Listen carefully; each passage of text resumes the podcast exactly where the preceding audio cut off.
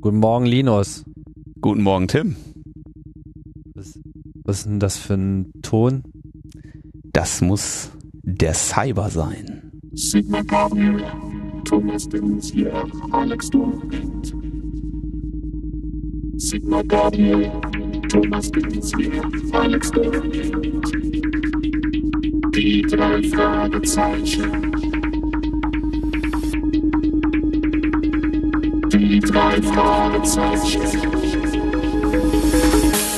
Alle Bürgerinnen und Bürger sollen die Vorteile des digitalen Fortschritts nutzen können.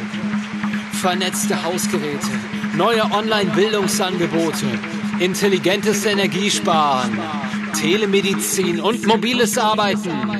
Der digitale Wandel bietet große Chancen, Wohlstand und Lebensqualität zu sichern. Deshalb hat die Bundesregierung eine umfassende digitale Agenda 2014 bis 2017 verfasst. Alle gesellschaftlichen Gruppen sind aufgerufen, sich am digitalen Wandel zu beteiligen. Am 20. August haben die Bundesminister Gabriel, de Maizière und Dobrindt die digitale Agenda in der Bundespressekonferenz vorgestellt.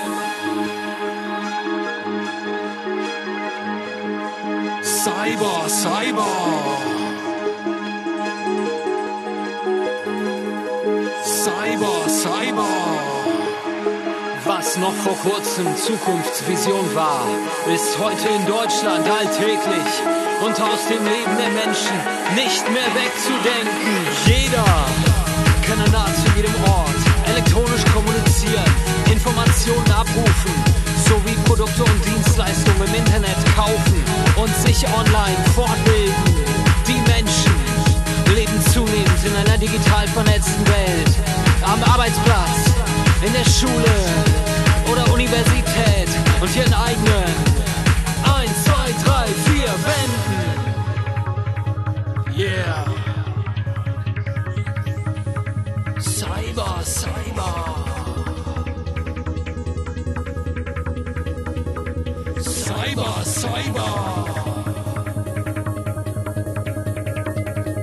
This one goes out to Angela Merkel, Sigmar Gabriel, Frank-Walter Steinmeier,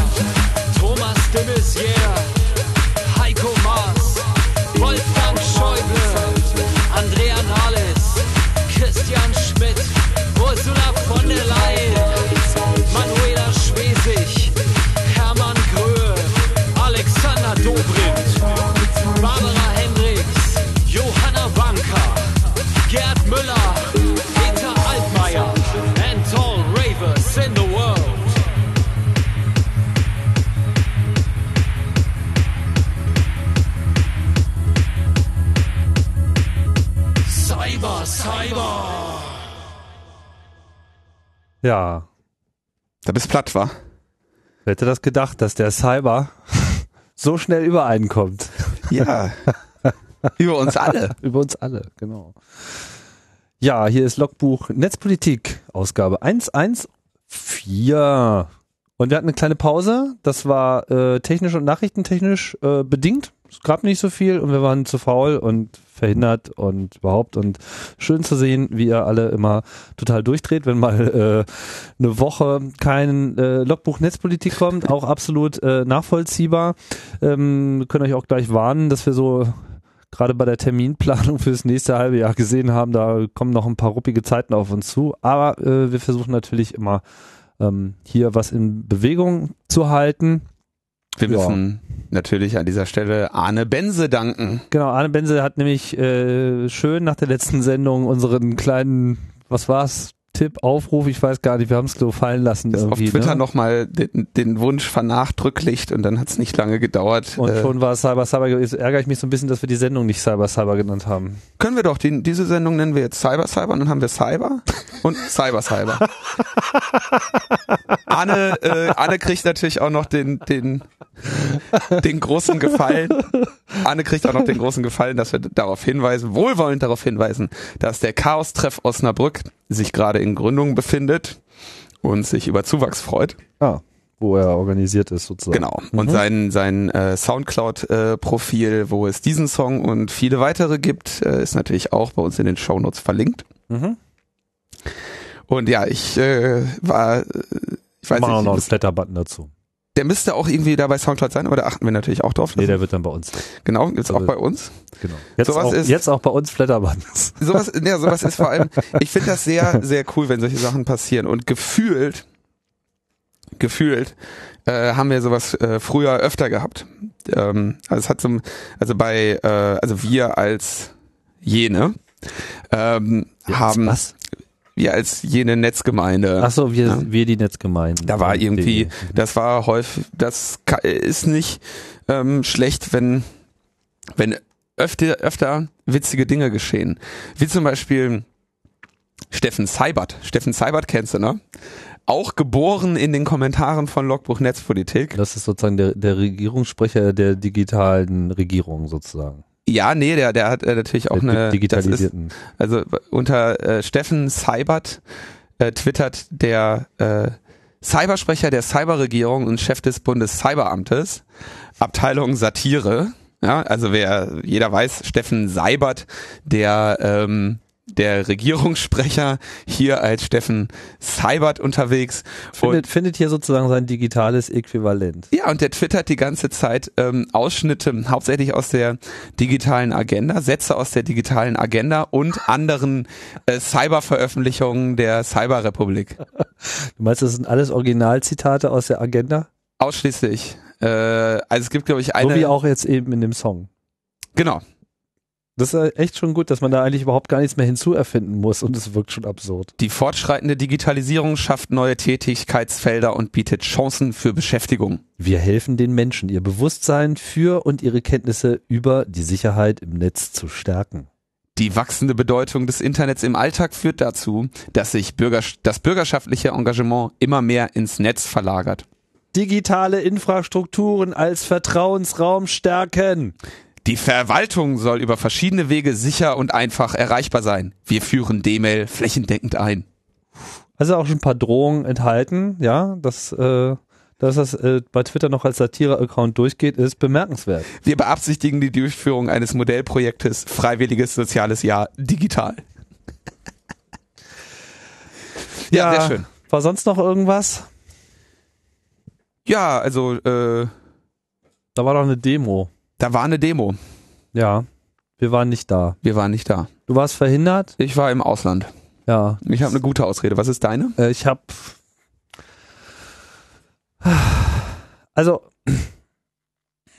ich weiß gar nicht, ob ich dann noch hingegangen wäre, wäre es mir an dem Tag nicht auch noch komplett entfallen. Also ich hatte es dann auch einfach überhaupt nicht äh, die Bohne äh, auf äh, auf dem Zeiger, aber ich war auch schon so wie soll ich sagen, unexcited. Also mir, ich, mir missfällt ein wenig, äh, mir missfallen generell so Veranstaltungen, die einfach den Eindruck machen, dass sie einfach nur noch so einem bestimmten Ritus äh, erfüllen. Ja, äh, womit ich auch nicht sagen will, dass, dass man das grundsätzlich nicht machen kann. Das ist schon irgendwie okay. Aber erstmal, so eine Demonstration kann irgendwie zwei Effekte haben. Ja, Im Idealfall wirkt sie auf die gesamte Gesellschaft und alle sind irgendwie komplett entsetzt und beeindruckt, wie viele Leute da jetzt auf einmal zusammenkommen und sich irgendwie unter so einem Themenmantel äh, äh, hervortun und alle sind total schockiert und alle Gesetze werden sofort geändert. So, ne? Das ist sozusagen das, das, das eine Ideal, was man äh, Was wir immer wieder sehen. ja, okay. Ich meine, das war jetzt, ich rede ja auch von einem Ideal, dass man da selten hinkommt. Aber das gab's ja auch schon. Also es ist ja auch, ist ja auch nicht so, dass jetzt Demonstrationen generell wirkungslos sind. Aber in den allermeisten Fällen habe ich so den Eindruck, gibt's da schon so einen Abnutzungseffekt generell gegenüber solchen Demonstrationen. Ja, also sie können eigentlich nur wirken, wenn sie auf eine überraschende Art und Weise groß sind oder äh, auf eine überraschende Art und Weise besetzt sind. Ähm, ja, und die zweite Wirkung ist halt diese Innenwirkung, ja, um einfach eine bestimmte Szene zusammenzuschweißen, so mit hier, du bist nicht allein, andere Leute äh, vertreten dasselbe, wir kämpfen für die gemeinsamen Ziele und so weiter. Das sind im Wesentlichen so die beiden Wirkungsfelder, die ich sehe für Demonstrationen. Was letzteres betrifft, hatte ich bei der Freiheit statt Angst eh schon immer so ein bisschen das Gefühl, dass es da nicht unbedingt jetzt so, sehr- so sehr viel Konsens äh, gibt, wohin die Reise geht. Das kann man auch anders sehen.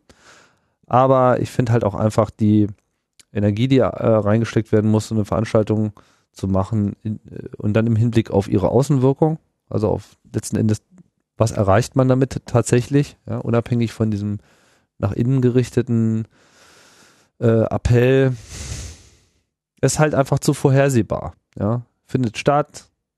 Ja, im September, dann fahren sie alle wieder nach Berlin. Da macht man schon so seine Partys und seine sonstigen Treffen drumherum. Passt ja. Und dann laufen wir ein bisschen durch Mitte und zeigen den Touristen unsere Schilder. Ja, ansonsten ist da halt niemand. Das ist jetzt eine etwas überspitzte Sicht vielleicht da drauf. Aber das ist, das, das, das ist ein bisschen mein Gefühl gewesen. Und ich würde mir sehr viel mehr wünschen, dass ein bestimmtes Demonstrationspotenzial sehr viel mehr in überraschende Aktionen äh, umgesetzt wird. Da fehlt mir einfach so ein bisschen der Guerilla-Aspekt. Trotzdem haben wir jetzt dieses Problem im Prinzip an der Backe, dass diese Demonstration ja auch in einer gewissen Form ja stattfinden muss, Warum? erwartet wird. Ja, ähm, das ist eine der Demonstrationen, die, wann war dieser Höhepunkt? Ähm, also die größte Freiheit statt Angst, die ja dann irgendwie in äh, Tagesschau und was nicht alles war, als es dann äh, um, ich weiß nicht genau in welchem Jahr das war. Jetzt so Irgendwann Post- 2006, 2008 oder so. Post, Post-Ursel sozusagen. Ja, genau. Mhm. Da war das natürlich, da war diese ähm, Freiheit statt Angst, das war ja so eine der eine der deutschen Großdemonstrationen des Jahres im Prinzip vom von der von der Presseaufmerksamkeit her. Und es ist natürlich ein, ein Drama, dass sie das in im letzten Jahr und in diesem Jahr nicht geworden ist, weil diesen, wann war das jetzt Samstag oder Sonntag, den Nachmittag am Wochenende, den kann man schon mal aufbringen, ja, vor allem wenn sich da drum Randprogramm äh, äh, ähm, Wenn es noch weitere Attraktionen gibt. wenn es noch weitere Attraktionen gibt, ja, wenn man, wenn das so quasi das FSA-Wochenende, ja, wo dann alle sagen, wir sind in Berlin und wir, äh, da machen wir bei der Gelegenheit noch irgendwie einen Stammtisch in der Seabase und äh, ein Hackathon im, in der, im, im CCCB oder weiß der Geier, ja, aber ge genau die Dinge passieren eben auch nicht, ja. Das heißt, diese, dieser Klassentreffen-Charakter auch zur gegenseitigen Bestärkung, das mag jetzt sein, dass du sagst, der, äh, der nutzt sich ab und der ist nicht der Weisheit letzter Schluss, das sehe ich auch so. Ähm, und ähm, ich bin ja auch selber nicht da gewesen, aber es wäre natürlich trotz allem ein wünschenswerter Effekt, dass so eine Demonstration mehr als äh, 6.500 äh, berichtete Besucher hat, weil sie eben auch schon mal sehr weit darüber war. Ähm, und das ist äh, dann doch insgesamt äh, beklagenswert. Ich sage nicht, dass es keine anderen Aktionen geben soll. Ich sage nicht, dass diese Freiheit statt Angst eine besonders ähm, originelle oder tolle Veranstaltung ist. Aber es ist eben auch ähm, eine Marke, die sich da jetzt gerade selber verbrät. Und ähm, das äh, da leidet letztendlich auch unser politisches Anliegen drunter, wenn man eben sieht, wenn jemand in der CDU sieht, naja, Kriegen ja eh nichts auf die die Reihe. kriegen ja noch nicht mal irgendwie ein paar Mann auf der Straße. Was soll ich mich mit denen überhaupt auseinandersetzen? Ja. Ähm, Ja, deswegen insofern denke ich, muss ich man da- da jetzt auch einfach mal die Kraft haben zu sagen, okay, so äh, das Peak, Peak FSA, ja, war irgendwie durch. Jetzt Ja. denken wir uns das vielleicht mal was Neues aus, was eben jetzt nicht einfach nur dieser normale äh, traditionelle Schützenfestzug da durch die Straßen ist, weil das finde ich ist auch irgendwie so ein bisschen, ehrlich gesagt, also Protest geht auch kreativer. Haben wir ja gerade gehört. Also man kann ja das vielleicht auch mal ganz anders aufstellen und sich einfach über neue Protestformen auch mal äh, Gedanken machen. Also nicht, dass es das nicht im Einzelnen auch äh, gibt, aber mit der Energie und dem Geld letzten Endes auch, was in so eine Veranstaltung gesteckt wird, könnte man sicherlich noch ein paar putzigere äh, Sachen machen. absolut richtig, aber trotzdem, äh, also ich bin, ich bedauere es trotzdem, dass, dass diese Veranstaltung eben offenbar wenig Anklang Ja, ist so. Also Findet gefunden muss man hat. halt, muss man einfach zur Kenntnis nehmen, dass es jetzt so ist. Das kann man natürlich bedauern und beklagen, aber von bedauern und beklagen kommen wir nicht weiter. Naja, es hat, es hat natürlich, also es gibt ja, das haben wir glaube ich im letzten Jahr ja schon bei unserem Rückblick ein bisschen betrachtet. Damals war, glaube ich, Anne Roth hier zu Gast. Ähm, es gab natürlich dann auch intern in diesem Organisationsbündnis gab es dann irgendwelche Überwerfungen oder Diskussionen oder Debatten, die dann dazu geführt haben, dass äh, bestimmte Organisationen sich eben jetzt nicht besonders groß eingebracht haben, andere Organisationen sich besonders groß eingebracht haben. Das ist natürlich auch scheiße, wenn du eine Bewegung überhaupt erstmal an diesem Punkt hast, dass es, dass es sowas überhaupt gibt, ja. Dass Gruppen sagen, hm, wir finden irgendwie keinen bei uns, der äh, sich mit dieser Sache auseinandersetzen möchte. Und das ist zwar bedauerlich, aber wir können jetzt auch keinen zwingen und ähm, ja, ja, wir unterzeichnen den Demo-Aufruf mit, aber macht mal unser Logo jetzt nicht allzu groß. Äh, wir wollen halt, äh, wir wollen die Schlagzeile vermeiden, dass wir uns irgendwie unsolidarisch von diesem Ding trennen, ja. Ähm, aber gleichzeitig ähm, wollen wir da selber keinerlei Ressourcen äh, reinstecken aus äh, verschiedenen Erwägungen. Hast du irgendwas darüber gehört, wie groß so das Looney-Potenzial äh, war auf der Veranstaltung? Ich meine, das ist ja auch früher immer schon so diese ganzen Flachköpfe da von Infowar und äh, sonstigen Verschwörungsabteilungen dazu gestoßen. Jetzt gibt's ja dann auch diese ganze Montags äh, naja, Demonstrations die Ich habe nicht, ich weiß, dass die da, dass ja, das die dafür ich, geworben haben. Ja, das halte ich nämlich auch für absolut problematisch. Ja, weil ja, ja, aber will ich auch echt nicht auf einer auf einem Straßenzug unterwegs sein. Das ist richtig, aber äh, also wie gesagt, ich bin selber noch nicht mal hingegangen. Ich habe keinen Finger für dieses Ding krumm gemacht. Ich bin nicht hingegangen. Ich habe noch nicht mal irgendwie in einem Tweet dafür dazu aufgerufen, das Ding zu besuchen. Ja. Ähm, trotzdem muss man eben auch aus politisch äh, Erwägung da eben dran gehen. Und wenn da halt Spacken auftauchen, ja, die irgendwie ähm, teilweise sehr verquere äh, bis ähm, ähm, ja, nicht haltbare politische Positionen irgendwie vertreten oder Auffassungen, was in der Welt denn geschehen ist, da musst du eben zusehen, dass du mehr bist als die. Ja, aber du kannst ja nicht als, äh, kannst ja nicht dich selber als sane betrachten und sagen, unter den 6.500 Leuten sind aber 500, die einen an der Waffel haben, trotzdem aber die Freiheit haben, äh, sich dorthin zu bewegen. Ähm, und die halten aber blöde Plakate hoch und ich habe Angst, mit denen auf einem Bild zu sein. Da musst du eben zusehen, dass du ein größeres Plakat hast ja, und dass, dass du die halt, ähm, dass du dich derer äh, als Bewegung entledigst oder dass du deine Bewegung so groß machst, dass, dass diese Personen da drin keine, ähm, keine nennenswerte Menge mehr stellen. Und dadurch, dass äh, Menschen dann eben nicht hingehen, führen sie aber auch genau dazu, dass das eben passiert, dass, dass, dass denen da das, das Feld überlassen wird. Und Freiheit statt Angst ist eben leider nach wie vor eine Marke, die ähm, ähm, mediale Beachtung befindet und du die eben auch mediale Be Beachtung findet, wenn da keiner hingeht. Ja, bei anderen Demonstrationen hast du teilweise das Glück oder die haben das Problem, dass sie sagen, äh, ja, wir, wir hoffen, dass unsere Demonstration überhaupt die Schwelle reißt, äh, mediale äh, Berichterstattung hervorzurufen. Das die, hat sie ja übrigens geschafft. Also in die Tagesschau war die Veranstaltung jetzt auch. Richtig, weil die Freiheit statt Angst Demonstration dieses Problem nicht hat. Die hat das andere Problem. Sie hat hoffentlich schreiben die, hoffentlich kriegen wir genug Leute, damit nicht nachher in der Tagesschau gesagt wird, ist keiner hingegangen. Weißt du, die, das, du hast halt nicht mehr die Wahl zu sagen, ähm, wir, wir machen die Freiheit statt Angst Demo nicht oder wir lassen die sang- und klanglos ja, ähm, ja, nicht stattfinden. Na, wieso? Dann, dann ist aber besser, äh, man, man skippt das, als, als, als dass man sich permanent jetzt in dem Druck sieht, äh, so, oh Gott, jetzt, wir müssen noch halbwegs stark äh, wirken, dann, dann bist du ja einfach in so einer Schleife gefangen. Ich meine, dann geht es einfach wirklich nur noch um diesen Event als solchen und überhaupt nicht mehr, worum es eigentlich geht. Weil wenn man jetzt, äh, ich sage einfach, mit Large-Demos kriegst du den Drops nicht gelutscht. So, ist ja, ja richtig. Das kann man irgendwie toll finden und es ist schön, dass wir uns alle in Berlin treffen und wenn das Wetter gut war, haben wir, sind wir noch ein bisschen gebräunt. Aber äh, das hilft nicht weiter. So, deswegen Energie in andere äh, Demonstrationsformen, die auch durchaus im öffentlichen Raum stattfinden können. Ja, aber die man sehr viel mehr äh, Guerilla-mäßig organisiert und wo man vielleicht äh, an einer Stelle mal eine ne, ne gute Idee entwickelt, die dann eben auch von vielen kleinen Gruppen an vielen Orten immer wieder zum richtigen Zeitpunkt in der Öffentlichkeit wiederholt werden kann. Ist, ist, ist, ist ein valider Punkt, findet aber genauso wenig statt. Und ist, es ist nicht so, als wären irgendwie Aktivistenressourcen gerade besonders äh, blockiert äh, mit der, mit der Freie Stadt Angst gewesen, bis auf irgendwie ein paar Leute aus Bielefeld, die das ganze Ding schultern, ja.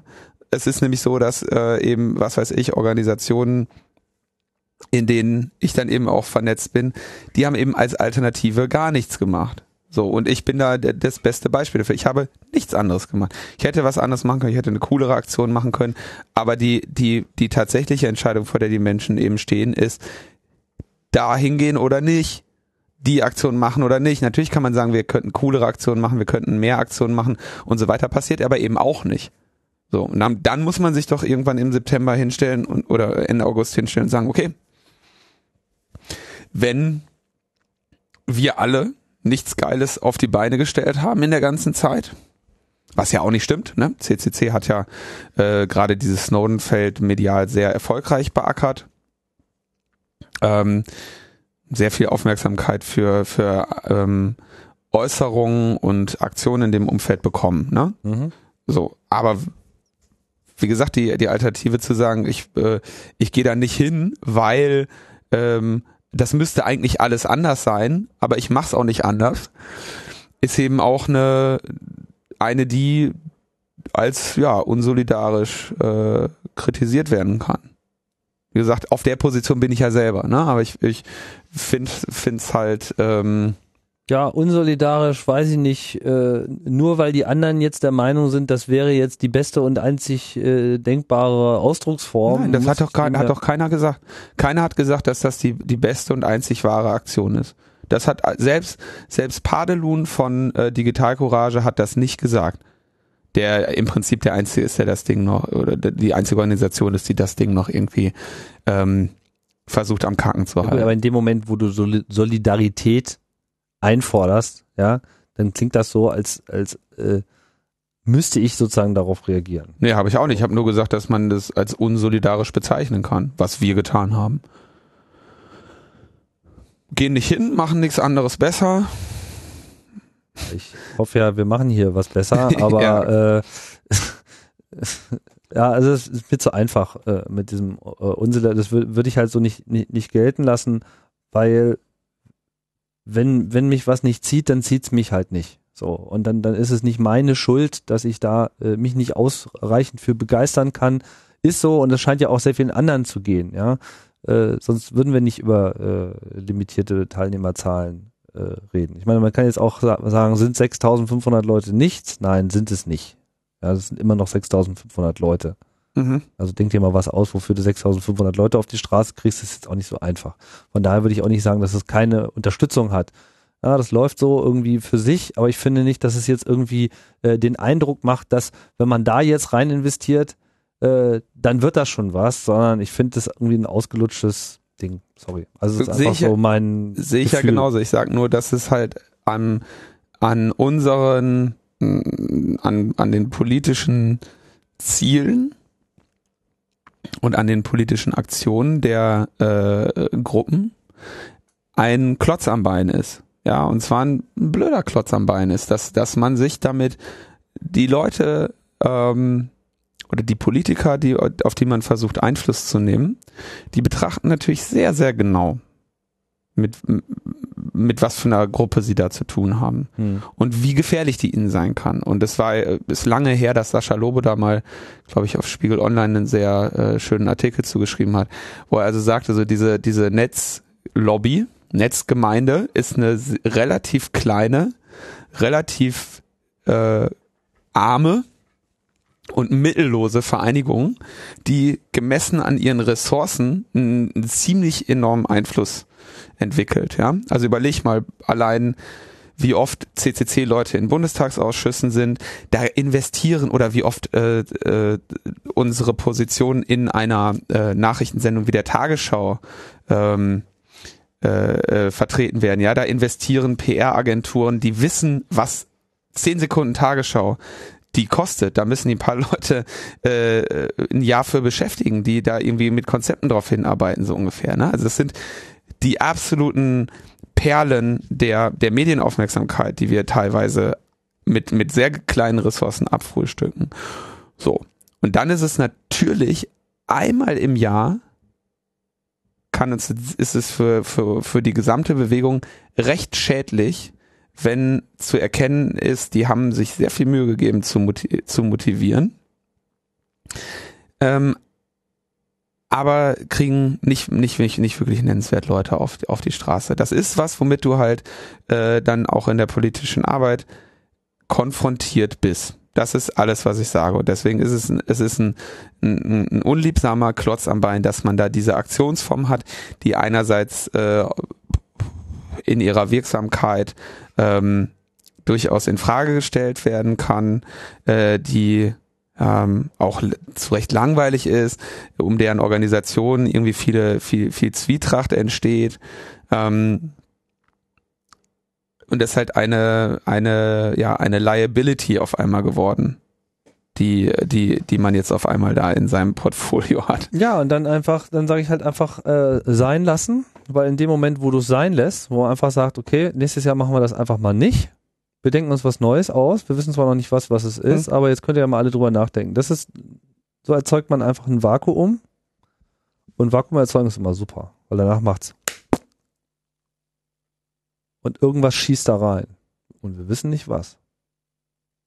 Ja, es, äh, ja, ja, also grundsätzlich teile ich die Ansicht, aber gerade so ein Vorschlag ist dann wiederum sehr schwer unterzubringen in einer äh, Organisationsstruktur wie einem Demobündnis, ja, wo es eventuell auch äh, Gruppierungen gibt, deren die die Beteiligung an dieser äh, Demonstration für ihre Organisation als mehr oder weniger äh, überlebensnotwendig äh, sehen. Ja, dann tue ich Ihnen vielleicht noch einen Gefallen damit und das einfach ignorieren. ja. Okay, also Freiheit statt Angst-Demo. Das war's. Dazu. Wir haben auch noch mehr Themen, oder? Wir haben mehr Themen. Naja. Cybercrime. Uh, da ist er wieder, der Cyber. Der Cyber. Mach mal nochmal den Wubbel, Wubbel, Wubbel an. ich guck mal, müsste, müsste gehen. Ich habe hab auch gerade eine Antwort bekommen auf einen äh, retweeteten Tweet von äh, Steffen Seibert.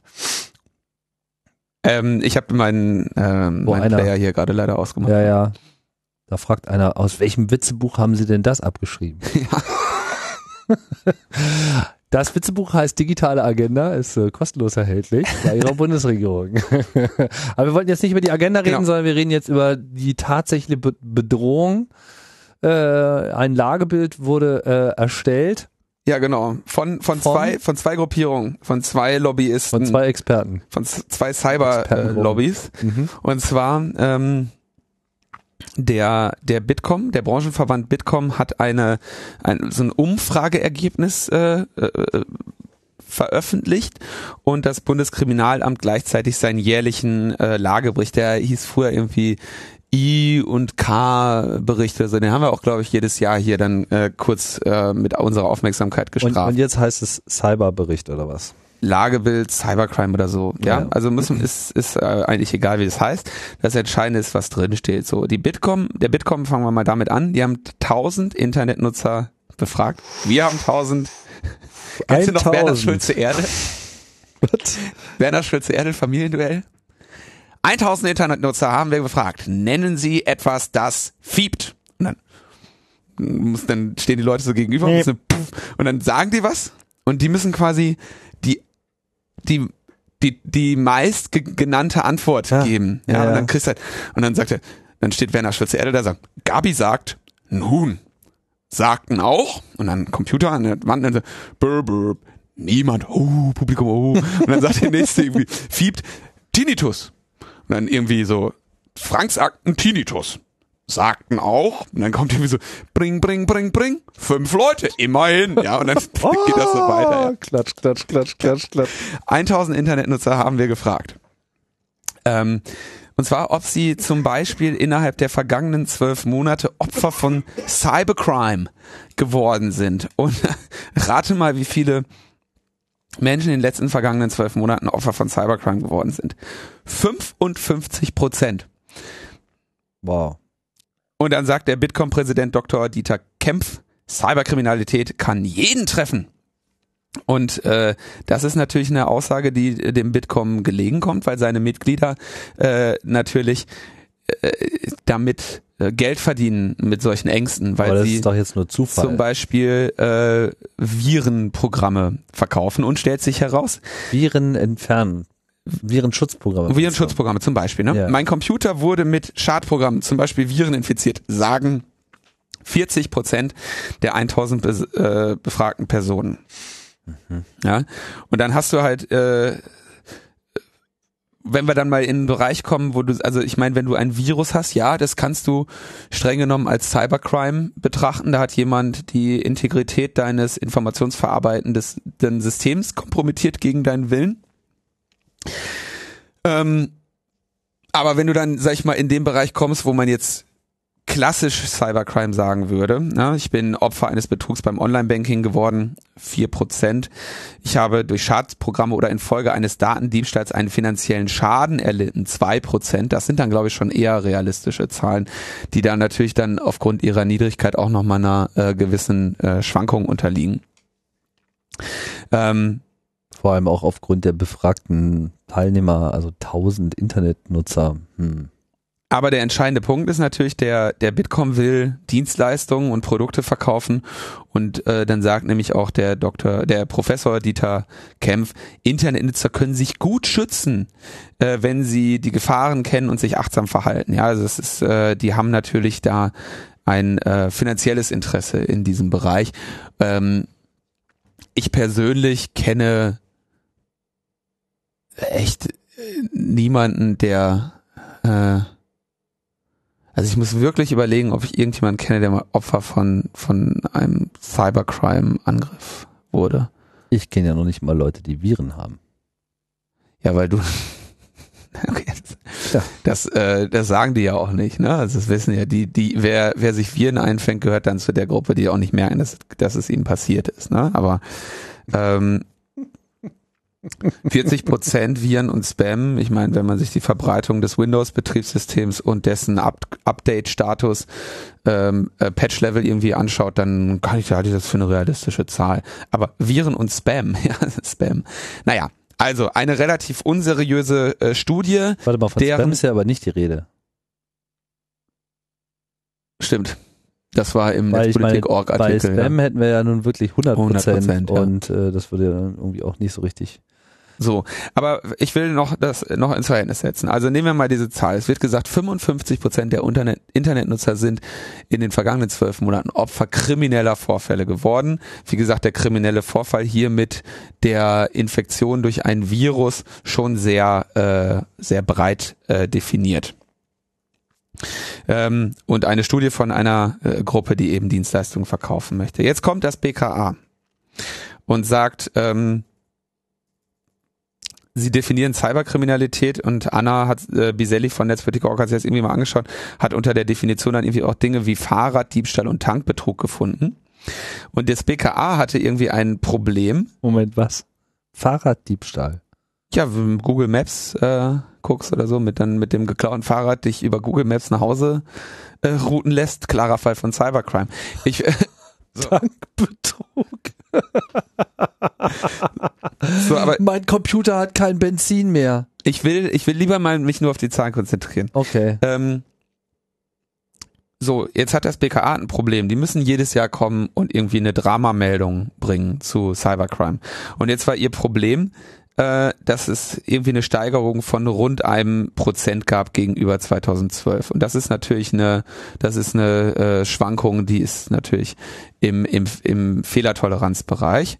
Und deswegen haben sie dann einfach nochmal die alten Zahlen gesagt, ja, ah, äh, zwar im Vergleich zum letzten Jahr nur um ein Prozent, aber wenn wir gegenüber 2009 sind es nämlich 20 Prozent. Und dann verweist der gute Herr Zirke auf eine Studie, in der sie äh, von dem Dunkelfeld, wo sie das Dunkelfeld erforscht haben, ja. Oh, das Dunkelfeld. Sehr interessant, das Dunkelfeld. Also eine, man, man äh, versucht statistisch zu schätzen, wie groß der Bereich ist, den man nicht kennt. also es ist natürlich, kannst du, gibt's Methoden für, aber es ist natürlich sehr, ähm, Sie haben sozusagen in den Cyber hineingeschaut. Ja, und sie haben, sie sagen also, nur neun Prozent des äh, Cybercrimes äh, kommt zur Anzeige.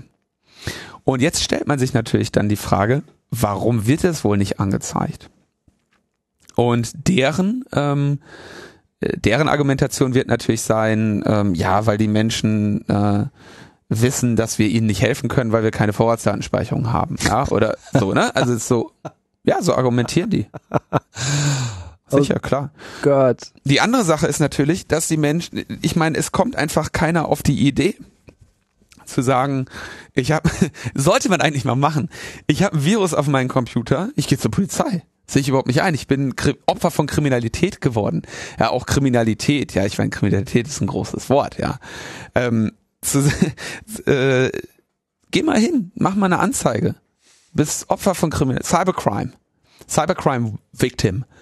Ähm, so, na, das, da, da werden also sehr gezielt sehr, sehr spezielle Zahlen genutzt mit sehr äh, komischen äh, Definitionen und natürlich das BKA äh, will Vorratsdatenspeicherung und Überwachung. Es kann nur das und es will immer nur das wollen. Und äh, die betreiben da eine äh, mithilfe ihrer Erhebung wirklich eine, eine krasse Propaganda.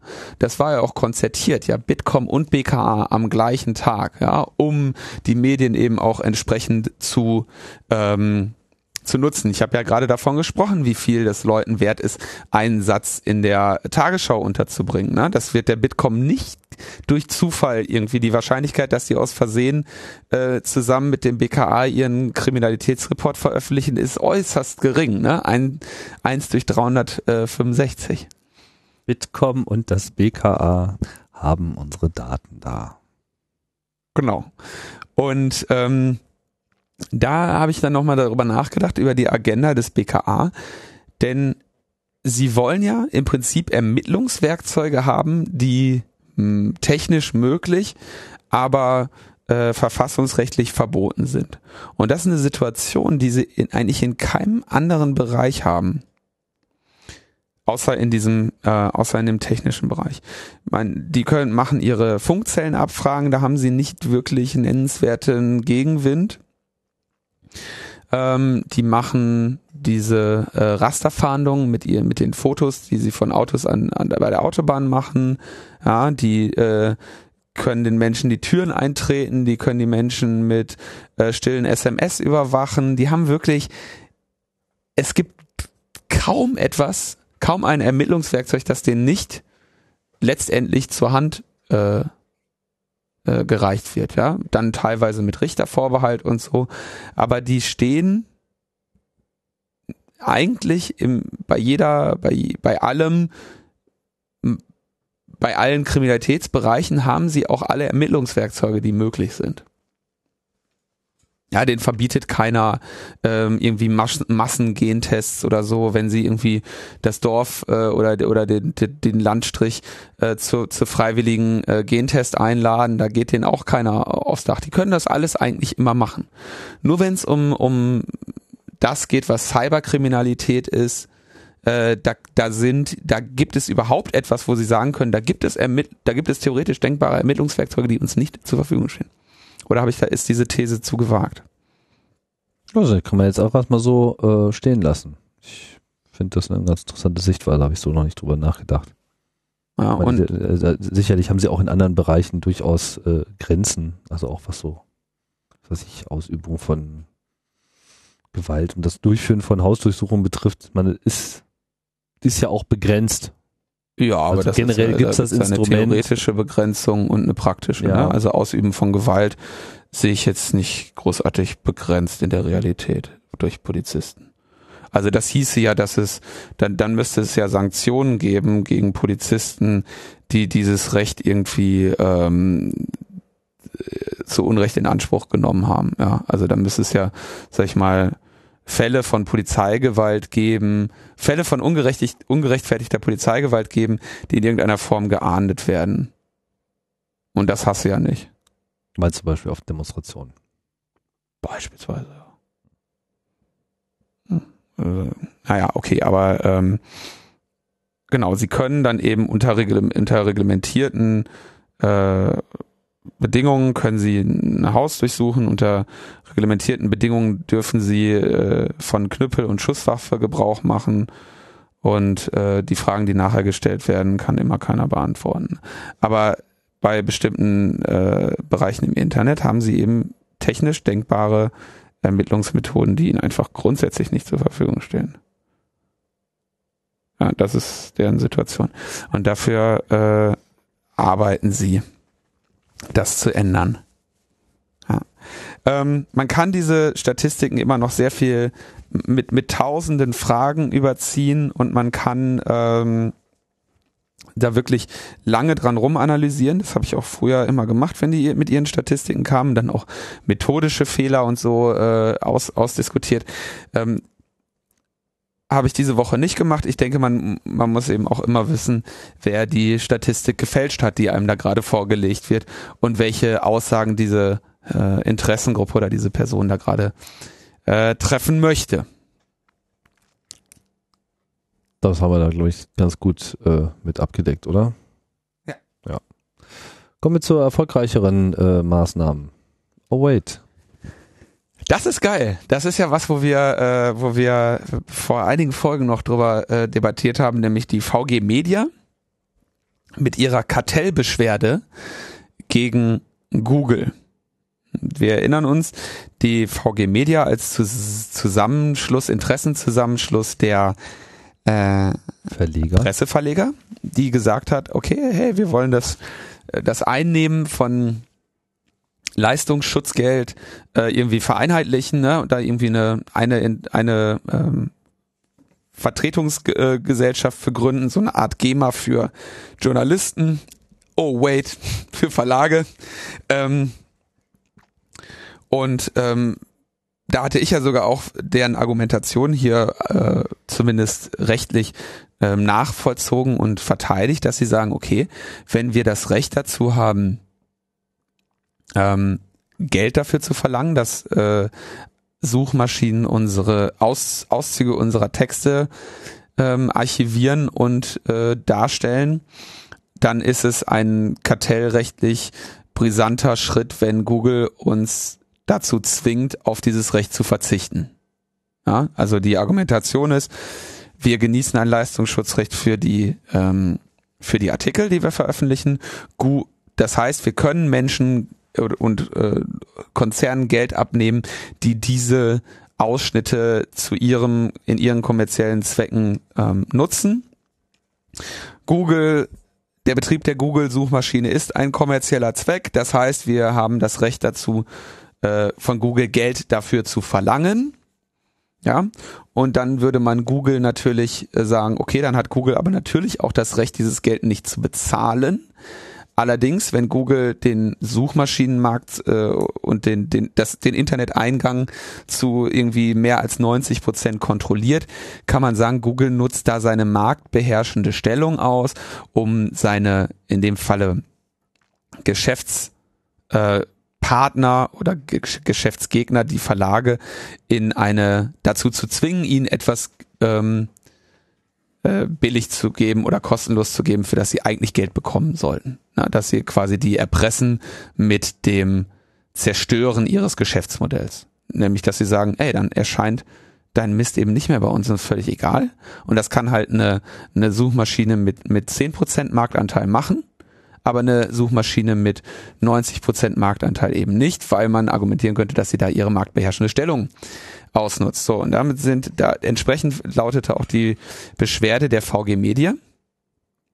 Und die, ähm, dann hat das Kartellamt gesagt, die Anknüpf Anknüpfungspunkte für ein eventuell kartellrechtsrelevantes Verhalten von Google beruhen teilweise nur auf Mutmaßungen. Das eigentliche Beschwerdeziel bleibt unklar. Das heißt, das Kartellamt sagt, folgt genau meiner, meiner dargestellten Argumentation nicht und sagt, Moment mal Leute, ihr habt euch ein Gesetz zurecht lobbyiert äh, und wollt da jetzt irgendwie ähm, Geld bekommen für jemanden, der, wenn man es mal genau betrachtet, eine Dienstleistung an euch bringt, nämlich euch Nutzer zuzuspielen.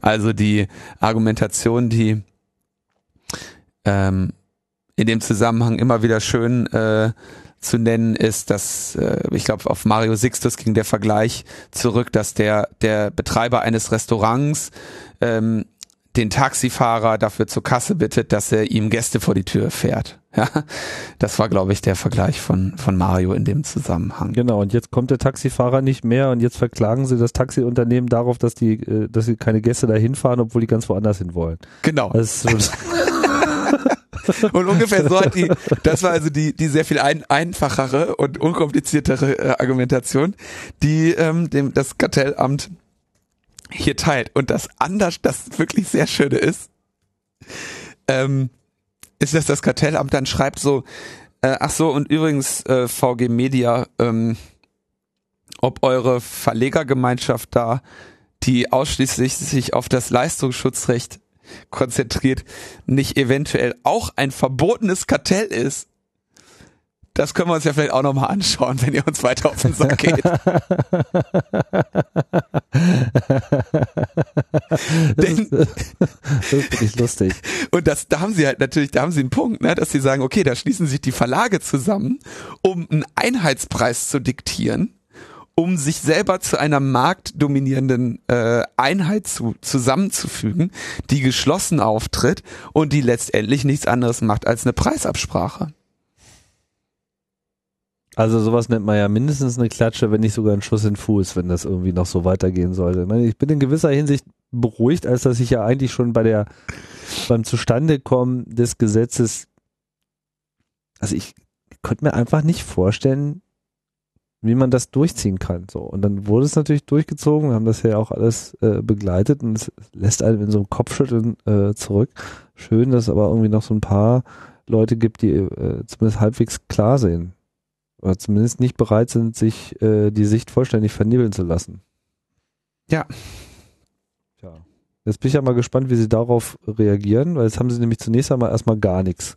Und vor allem sieht es ja auch schwer danach aus, als ob dieser Weg jetzt, ich meine, nach der Antwort, Würde ich erstmal einen größeren Bogen um das Kartellamt machen. ja, weil vor allem, also das ist jetzt auch so ein, äh, also nicht nur, dass sie damit jetzt keinen Erfolg hatten, es ist überhaupt nicht absehbar, wie sie, also das können sie jetzt nicht ein bisschen modifizieren. Nee. So nach dem Motto, ah ja, war etwas, war jetzt etwas unscharf formuliert. Äh, wir haben jetzt noch mal ein paar Kommas äh, hinzugefügt, lest es euch doch noch mal durch. Da lachen die sich halt einfach schlapp, wenn die das sehen. Von Und- daher ist das irgendwie jetzt raus aus der äh, Nummer. Ich frage mich halt nur, ob die eigentlich selber davon ausgegangen sind, da Erfolg zu haben. Ich gehe, natürlich sind die davon ausgegangen. Das war der einzige, das war ja schon immer der, die einzige theoretisch denkbare Möglichkeit, wie man dem Leistungsschutzrecht für Presseverlage irgendwie zu einer äh, Wirksamkeit verhelfen könnte. Es war immer klar, dass wir gesagt haben, dann macht Google den Mist einfach zu oder setzt den einen entsprechenden Knebelvertrag entgegen, dass sie sagen, okay, Freunde, unterschreibt bitte einmal hier, dass ihr auf alle äh, Ansprüche verzichtet, dann, dann nehmen wir euch weiter auf, ansonsten fliegt ihr eben raus. Und das ist, ne, das ist die richtige, der, der richtige logische Schritt und gegen den kannst du dich nur wehren, wenn, ähm, wenn du irgendwie einen, einen zweiten Arm hast. Und das ist eben, wäre jetzt hier das Kartellrecht gewesen, wenn sie es hinbekommen hätten. Hm. Und ich, ich persönlich glaube, dass mit diesem, mit dieser Antwort, mit diesem Brief des Kartellamtes, dieses gesamte über zwei Jahre, drei Jahre, vier Jahre getriebene Lobbyprojekt ähm, endlich seinen viel zu späten Tod gefunden hat.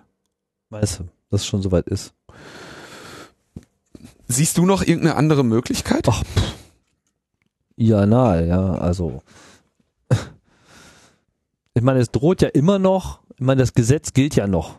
So, also unabhängig davon, dass es ihnen jetzt nicht gelingt, äh, äh, Google da äh, irgendeine, Fern also irgendeine Fernbedienung über Google äh, zu erhalten, ähm, bleibt ja immer noch die Verunsicherung des Marktes. Also es ist ja immer noch äh, so, dass, dass hier einfach wieder an zahlreichen Stellen Geschäftsmodelle überhaupt erst gar nicht äh, angedacht werden. Ja, der Flurschaden, den stelle ich ja nicht in Frage. Ja, genau, so. Und ähm, Ich glaube aber nicht, dass der Flurschaden das Ziel dieser Initiative ja, war. nee, natürlich, äh, das ist, das ist natürlich nicht. Die Frage, trotz alledem könnten sie ja immer noch Tantiemen einfordern. Also das könnten sie ja irgendwo probieren, da wo sie Mhm. einen offensichtlichen äh, Verstoß sehen. Ja, was weiß ich, dann sind irgendwie fünf Zeichen zu viel aus der äh, Headline äh, kopiert worden, ja, oder überhaupt die Headlines und dann versuchen sie es einfach so krass auslegen zu lassen. Ja, und weiß der Geier, äh, bei irgendeinem Gericht äh, in Deutschland hat man ja durchaus auch mal gute Karten. Es gibt ja da durchaus so urheberrechtsfreundliche ne, ähm, Gerichtsbarkeiten. Ich glaube, wir hatten über Hamburg schon häufiger gesprochen in dem Zusammenhang. Müssen wir sehen. Du würdest also argumentieren, sie können also sie könnten jetzt irgendwie noch versuchen, sich irgendwie gegenseitig damit äh, zu äh, zerfleischen. Klar, das, das wäre noch möglich, aber ähm, wohin die Reise gehen sollte mit dieser ganzen Initiative, war doch schon irgendwie über lange Zeit sehr, sehr offensichtlich. Die haben spezifisch eine Anti-Google-Kampagne gefahren. Die haben es spezifisch über Google argumentiert und die haben sogar diese Verwertungsgesellschaft irgendwie dann da positioniert, in der irgendwie alle entsprechend positionierten Verlagshäuser äh, Mitglied geworden sind, um eine gemeinsam auftretende Gruppe zu haben, die als Definition, ja, als Verwertungsgesellschaft der Presseverlage nur gegenüber anderen, also eben Zweit- oder Drittverwertern irgendwie auftreten Ja, konnte. nicht, nicht vergessen, VG Media gibt's schon seit 97. Stimmt, aber die haben sich Ja. diesen, dieses, dieses Ziels da jetzt angenommen, ne? Aber, und zwar sehr, sehr spezifisch. Hm? Aber die haben sich quasi, aber, also der, ich glaube, der, der Weg war klar, dass sie genau den gehen wollten, Leistungsschutzrecht bekommen, über Kartell, Kartellrecht Google daran hindern, Google News einfach zuzumachen und dann irgendwie da eine Mark 80 noch äh, rauszusch- rauszudrücken. Ja, aber was Völlig bescheuerte Idee und entsprechend ist sie jetzt auch gescheitert. Ja gut, aber was ist denn jetzt? Äh, ich meine, das, das, das Leistungsschutzrecht sagt doch im Prinzip, ähm, hier, ihr dürft nicht ähm, Ausschnitte nehmen. So. Google News tut aber genau das. Kurze Ja. Ausschnitte werden angezeigt. So. Ja. Tun sie das jetzt nur noch von Ja, denen, die vorher gesagt haben, wir werden euch aber auch nichts in Rechnung stellen? das Leistungsschutzrecht sagt, die können grundsätzlich haben sie eine Lizenz, also haben, darfst du das, darfst du nur Kleinstausschnitte kostenfrei darstellen. Das sagt das Leistungsschutzrecht. Ohne zu definieren, was ein Kleinstausschnitt ist. Hm. Ja, und ähm, das wäre ja noch das Verfahren, was dann auch noch irgendwie geführt werden müsste, dass irgendein hohes Gericht entscheidet, ab wie viel äh, Buchstaben, Konsonanten oder äh, Wörter ähm, ein Kleinstausschnitt nicht mehr ein Kleinstausschnitt ist. Und ähm, das Leistungsschutzrecht schließt ja nicht aus, dass du das Recht abtrittst. Kannst natürlich machen. Ich kann doch, also kannst ja jedes andere äh, Urheberrecht auch abtreten. Wenn ich sage, ich habe das Urheberrecht an, an einer bestimmten, an einem bestimmten Erzeugnis und stelle dir das zur Verfügung und sage hier schriftlich, du darfst das kostenlos nutzen, kann mich ja keiner daran hindern. Hm.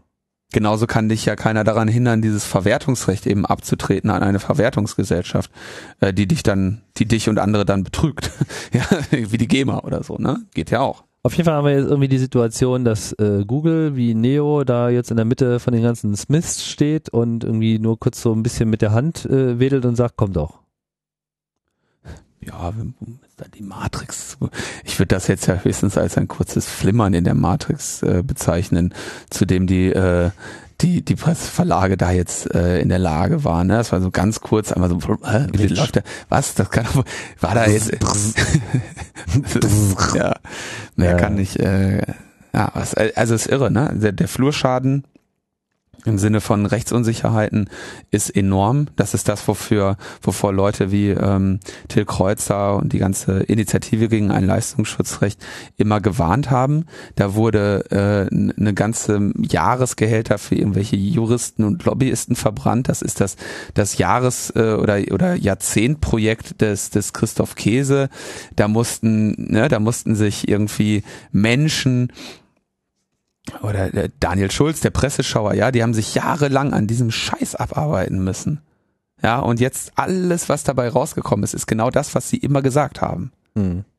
Ihr werdet da rechtlich scheitern und am Ende wird Google euch einfach äh, delisten oder ihr müsst irgendwie zu sagen, es eh kostenlos Ja. bereitzustellen. Und Offenbar die Laube. Welt nicht nur für alle anderen, sondern auch für euch selber zu einem schlechteren Ort gemacht. Herzlichen Glückwunsch.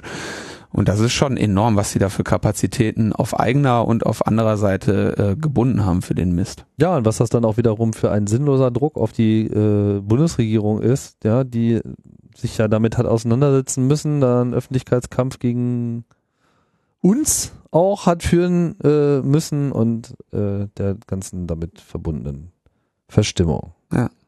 Habt ihr jetzt davon? Bin mal gespannt, was Steffen Seibert dazu zu sagen hat. ähm, ja, aber äh, die Disruption hört ja nicht äh, auf. Ja, es geht ja äh, voran. Nach Google stehen schon andere Kandidaten bereit, ähm, hier die Öffentlichkeit und vor allem auch die Wirtschaft neu aufzumischen. Ähm, besonders unsympathischer Kandidat scheint die Firma Uber zu sein. Ja, das ist äh, das Uber wurde, also Uber wurde ja jetzt quasi die Ausführung dieses Dienstes verboten. Ich würde vielleicht vorher noch mal kurz ähm, da noch mal drauf zu, so, die, wo kam Uber her oder oder wo kommt diese Share Economy oder Share Economy her, ne? Das vielleicht noch mal auch kurz äh, bisschen einleiten. Es gab ja früher, also keine Ahnung, vor zehn Jahren, wenn ich irgendwie äh, größere äh, innerdeutsche Distanz zurücklegen musste, dann bin ich auf äh, mitfahrgelegenheit.de gegangen oder so und habe dort ähm, Beziehungsweise man hat bei der Mitfahrzentrale angerufen. oder ja, das war dann noch prä prä, und so, ne? Mhm. Da gab es quasi Vermittlungsinstitutionen, die gesagt haben, wir äh, vermitteln dir Menschen, die mit diesen ganzen Autos, die sich in ihrem Privatbesitz befinden und leeren Plätzen irgendwie rüberfahren. Dann wird ein Preis errechnet, der irgendwie grob auf, äh, sag ich mal, der vom Finanzamt äh, erstatteten Steuerpauschale pro gefahrenen Kilometer, wo ja dann irgendwie Abnutzung und Wartung grob mit eingerechnet ist und Benzinverbrauch. Das Ganze wird durch die Anzahl von Personen im Fahrzeug äh, geteilt und da kommt ein Preis raus, da fährst du irgendwie, was weiß ich, von Berlin nach Köln für ein 20 oder so. Äh, und es ist eine, eine, eine tatsächlich faire Angelegenheit, die sich da dann irgendwie ergibt. Ja, man konnte also die, die Preise, die sich dort ergeben haben, waren ja fair. Natürlich war es für den, für den Fahrer, wenn du jetzt als Fahrer 600 Kilometer fährst, ne, nimmst drei Leute mit, jeder zahlt äh, 20, 25 Euro, hast du eigentlich auf die Schnelle, hast du die, die Spritkosten sogar äh, drin oder machst du sogar noch ein Plus mit dieser Fahrt. Ne? Das hat natürlich dann auch ähm, einige Menschen da ähm, in so eine Art Professionalisierung getrieben, die irgendwie Außendienstmitarbeiter waren und von mir aus Berlin, Köln jeden Montag und Freitag fahren. Die haben das entsprechend bei äh, Mitfahrzentrale drin gehabt und in ihrem Audi A6 äh, vier Personen reingesetzt ne? und pro Woche irgendwie ein schönes, schöne äh, 160, 170 Euro in die eigene Tasche gesteckt. Weil Sprit zahlt die Firma. Weil Sprit ja eh auf die Firma ging. Ne? So, da hattest du quasi dann schon so erste ähm, Leute, die, die, die das Ding irgendwie professionalisiert haben, ähm, die dann auch meistens die unangenehmeren äh, Fahrer waren. Aber das Ganze bewog sich, äh, bewegte sich in so einem Rahmen, der irgendwie, ja, nicht als nicht kommerziell äh, zu bezeichnen war. Ähnlicher Dienst, den es, äh, den es gibt, der ja auch äh, sehr geil ist, ähm, die Website Couchsurfing, ne? wo du sagst, okay, du stellst ähm, Eine Couch. eine Couch in deinem in deiner Wohnung Gästen zur Verfügung, die äh, deine Stadt besuchen und ähm, dann gibt's da irgendwie ein schönes Social Network drumherum, wo man sich irgendwie gegenseitig äh, die die die charakterliche Integrität äh, besch bescheinigt und dann ähm, kann man eben auch woanders hinreisen. Ne? Habe ich auch schon in, in mehreren Ländern der Welt gemacht. Triffst du irgendwie in der Regel aufgeschlossene, coole Leute, pennst eins, zwei, drei Nächte bei denen. Wobei das ein bisschen nachgelassen haben soll. Ich hörte Leute klagen. Ja, natürlich, du hast ja auch äh, Leute, die das irgendwie ausschmarotzen und du hast dann vor, ja, jetzt auch irgendwie zwei, drei Jahren wurde das in Deutschland äh, bekannter, einen Dienst gehabt, der gesagt hat, okay, ne, wir vermieten unsere, wir vermieten das Zimmer in unserer Wohnung oder unsere ganze Wohnung zu Preisen, die irgendwo zwischen Jugendherberge und Hotel liegen und kommerzialisieren quasi das Teilen. Und zwar mal ordentlich. Und er, das ist dann Airbnb, die gesagt haben, wunderbar, wir, bei uns gibt es solche Vermittlungen, wir machen im Prinzip Couchsurfing mit bezahlen und äh, nehmen ganz, ganz nette, nicht besonders hohe, kommerziell absolut erträgliche Vermittlungsgebühren, kannst du gut Geld mit verdienen. Ja, gehst, vermietest irgendwie deine Wohnung für, für, einen, für einen coolen Preis, bist eine Woche weg, lässt Leute für einen Fuffi die Nacht da drin wohnen. Ja, Gerade Zweitwohnungen. Zweitwohnung, großartig, ne? Hast du relativ überschaubaren Aufwand, am Ende musst du eine, eine Ladung äh, Wäsche waschen, so da kannst du richtig gut Geld mit dann dazu verdienen, als vor allem wenn du irgendwie viel Reisender bist oder so, ne? Nachbarschaftsauto war auch so ein Dienst, der das, der das, äh, da ging es noch ums Autoverleihen. Ja, wo du, wenn du jetzt irgendwie hast einen Transporter, brauchst du nur am Wochenende, unter der Woche vermietest du den. So, und das hat dann irgendwann natürlich auch zu Leuten geführt, die eben Zweitwohnungen zu dem einzigen Zweck hatten, die zu, die unter zu vermieten.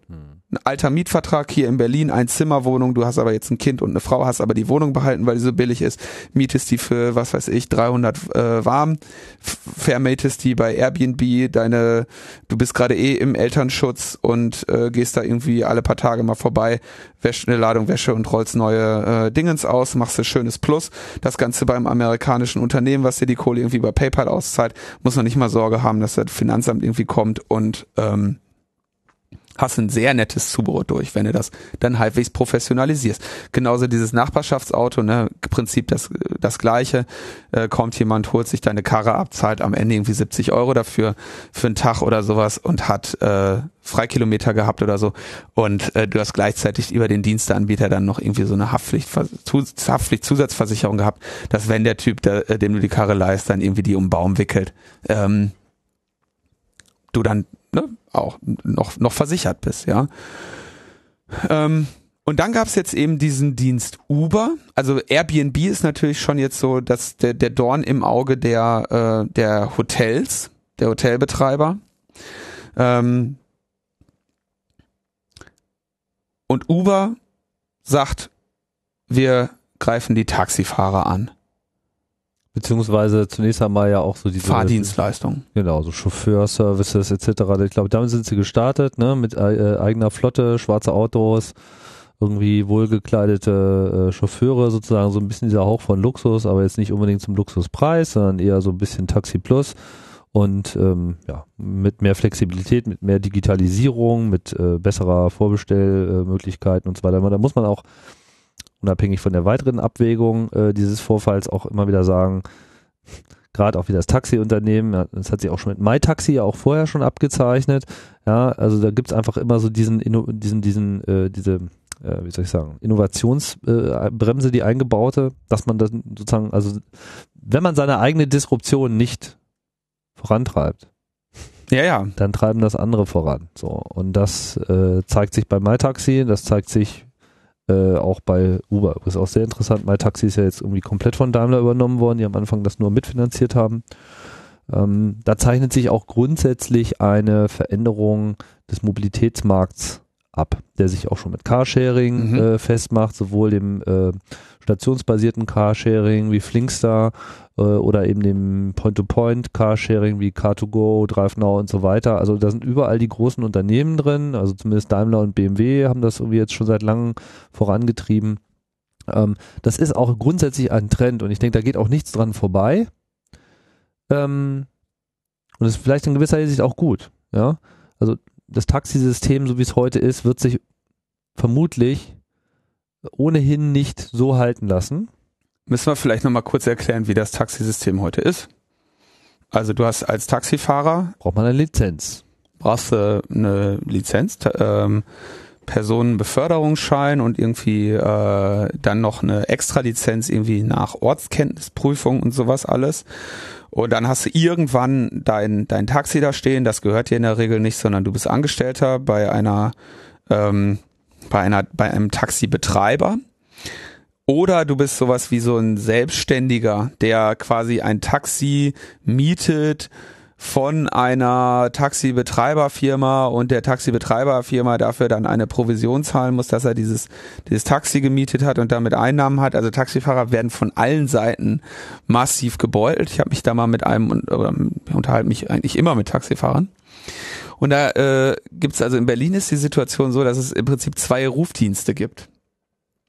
Ähm, zwei große Sind nur noch Taxizentralen. zwei, ja. Ja, Es waren mal drei. Ich glaube, Mhm. zwei haben sich jetzt nochmal verheiratet. genau. Also und die zwei und, hm. gehören letztendlich, so habe ich das da verstanden, ungeprüft, letztendlich der gleichen Firma, die aber natürlich einen Teufel getan hat, die Dinger zu mergen, weil die ja jede, beide dieser Taxizentralen äh, 150 Euro im Monat pro Fahrer nimmt für die Dienstleistung, äh, den Fahrer über Funk äh, äh, zu informieren, wenn jemand angerufen hat äh, und dorthin zu fahren. Ne? Das heißt, die Taxifahrer stehen an ihren den ihnen bekannten Stationen oder fahren durch die Stadt und über Funk ist dann irgendwie ne, rufst du bei, äh, rufst du an, sagst Hallo, ich bin äh, in der und der Straße, ich brauche einen Wagen.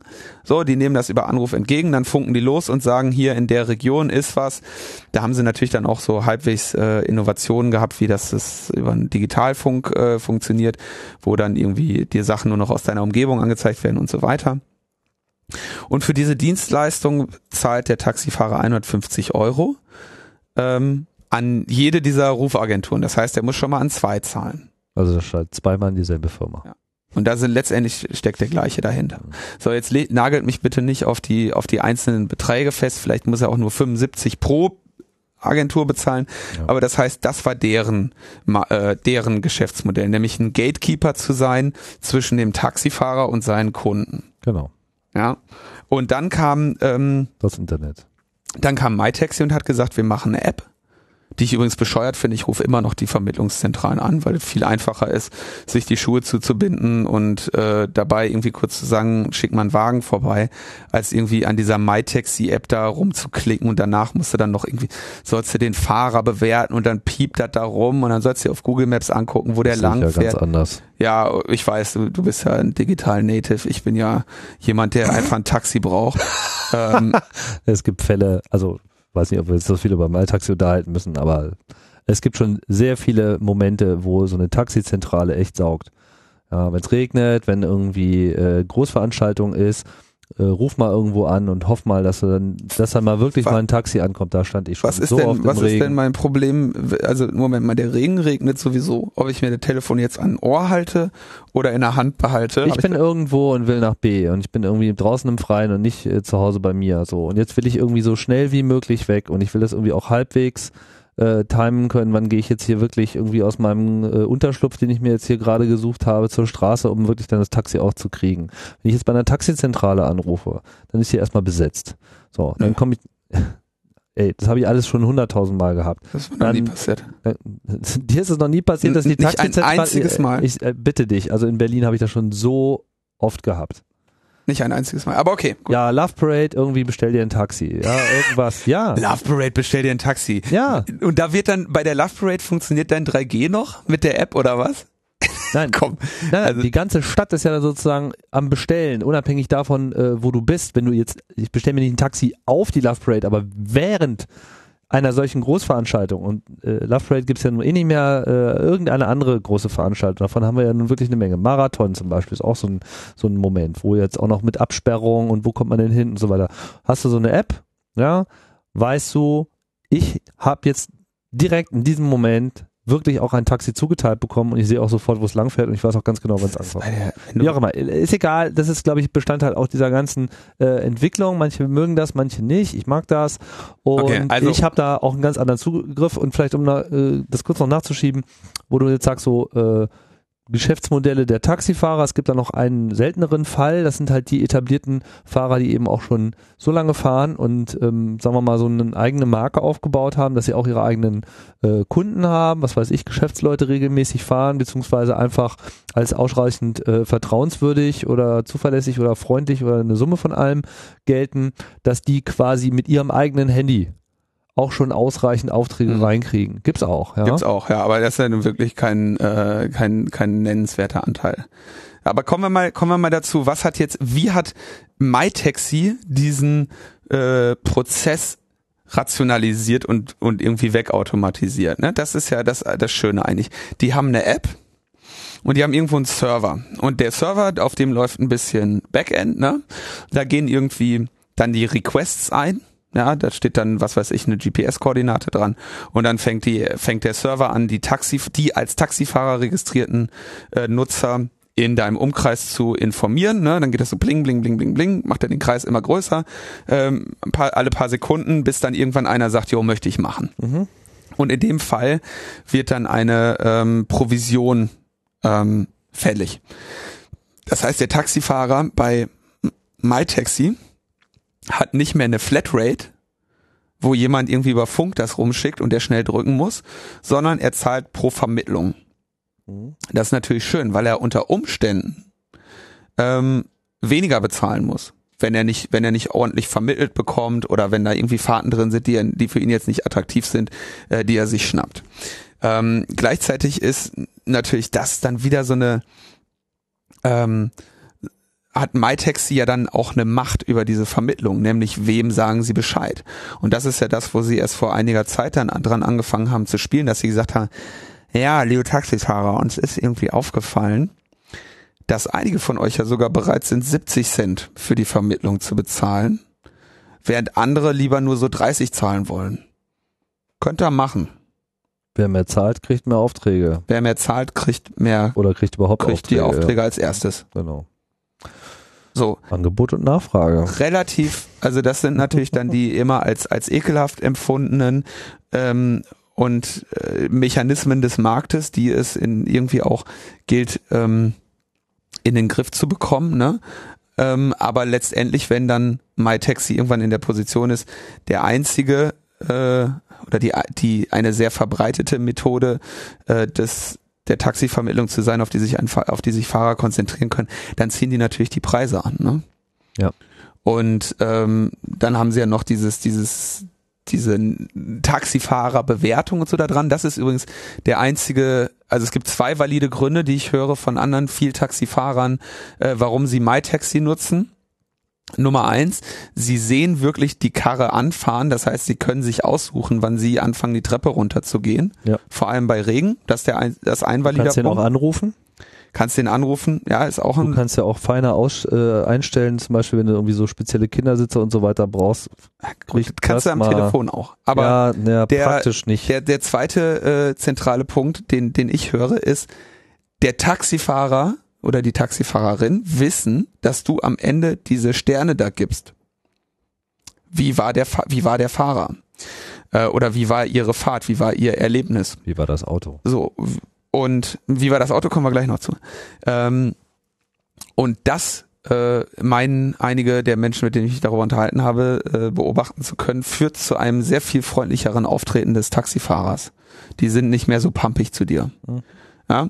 Weil natürlich auch ihre Sternchen ein weiterer Faktor dafür sind, wie die App, ähm, welche Person die App entscheidet, äh, zu dir zu schicken oder welchen Taxifahrer der Server entscheidet, äh, als erstes zu benachrichtigen. So, und seit äh, MyTaxi irgendwie seit da Daimler dann noch die, ähm, die Finger drin hat, ähm, wurde mir jetzt berichtet, das musst du dann als Nutzer nochmal bestätigen, dass es da den per Default aktivierten, ich will aber nur einen Mercedes-Knopf gibt. Das habe ich irgendwie auf Twitter gelesen, das weiß ich aber nicht, ob das stimmt. Nee.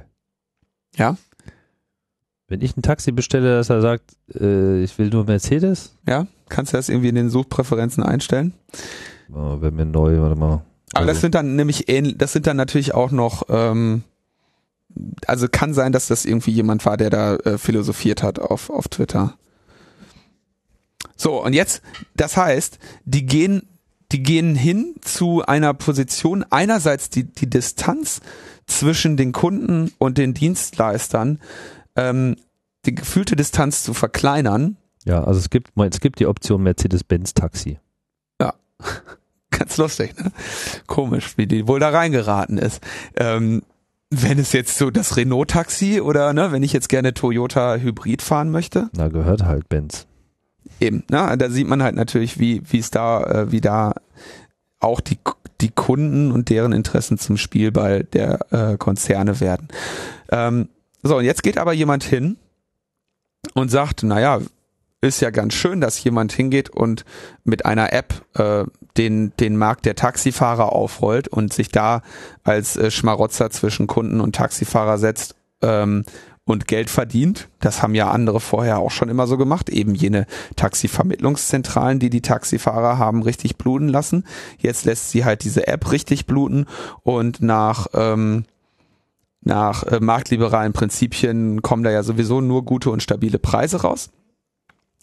Aber das eigentliche, das eigentliche Markthindernis sind doch die fest regulierten Taxipreise.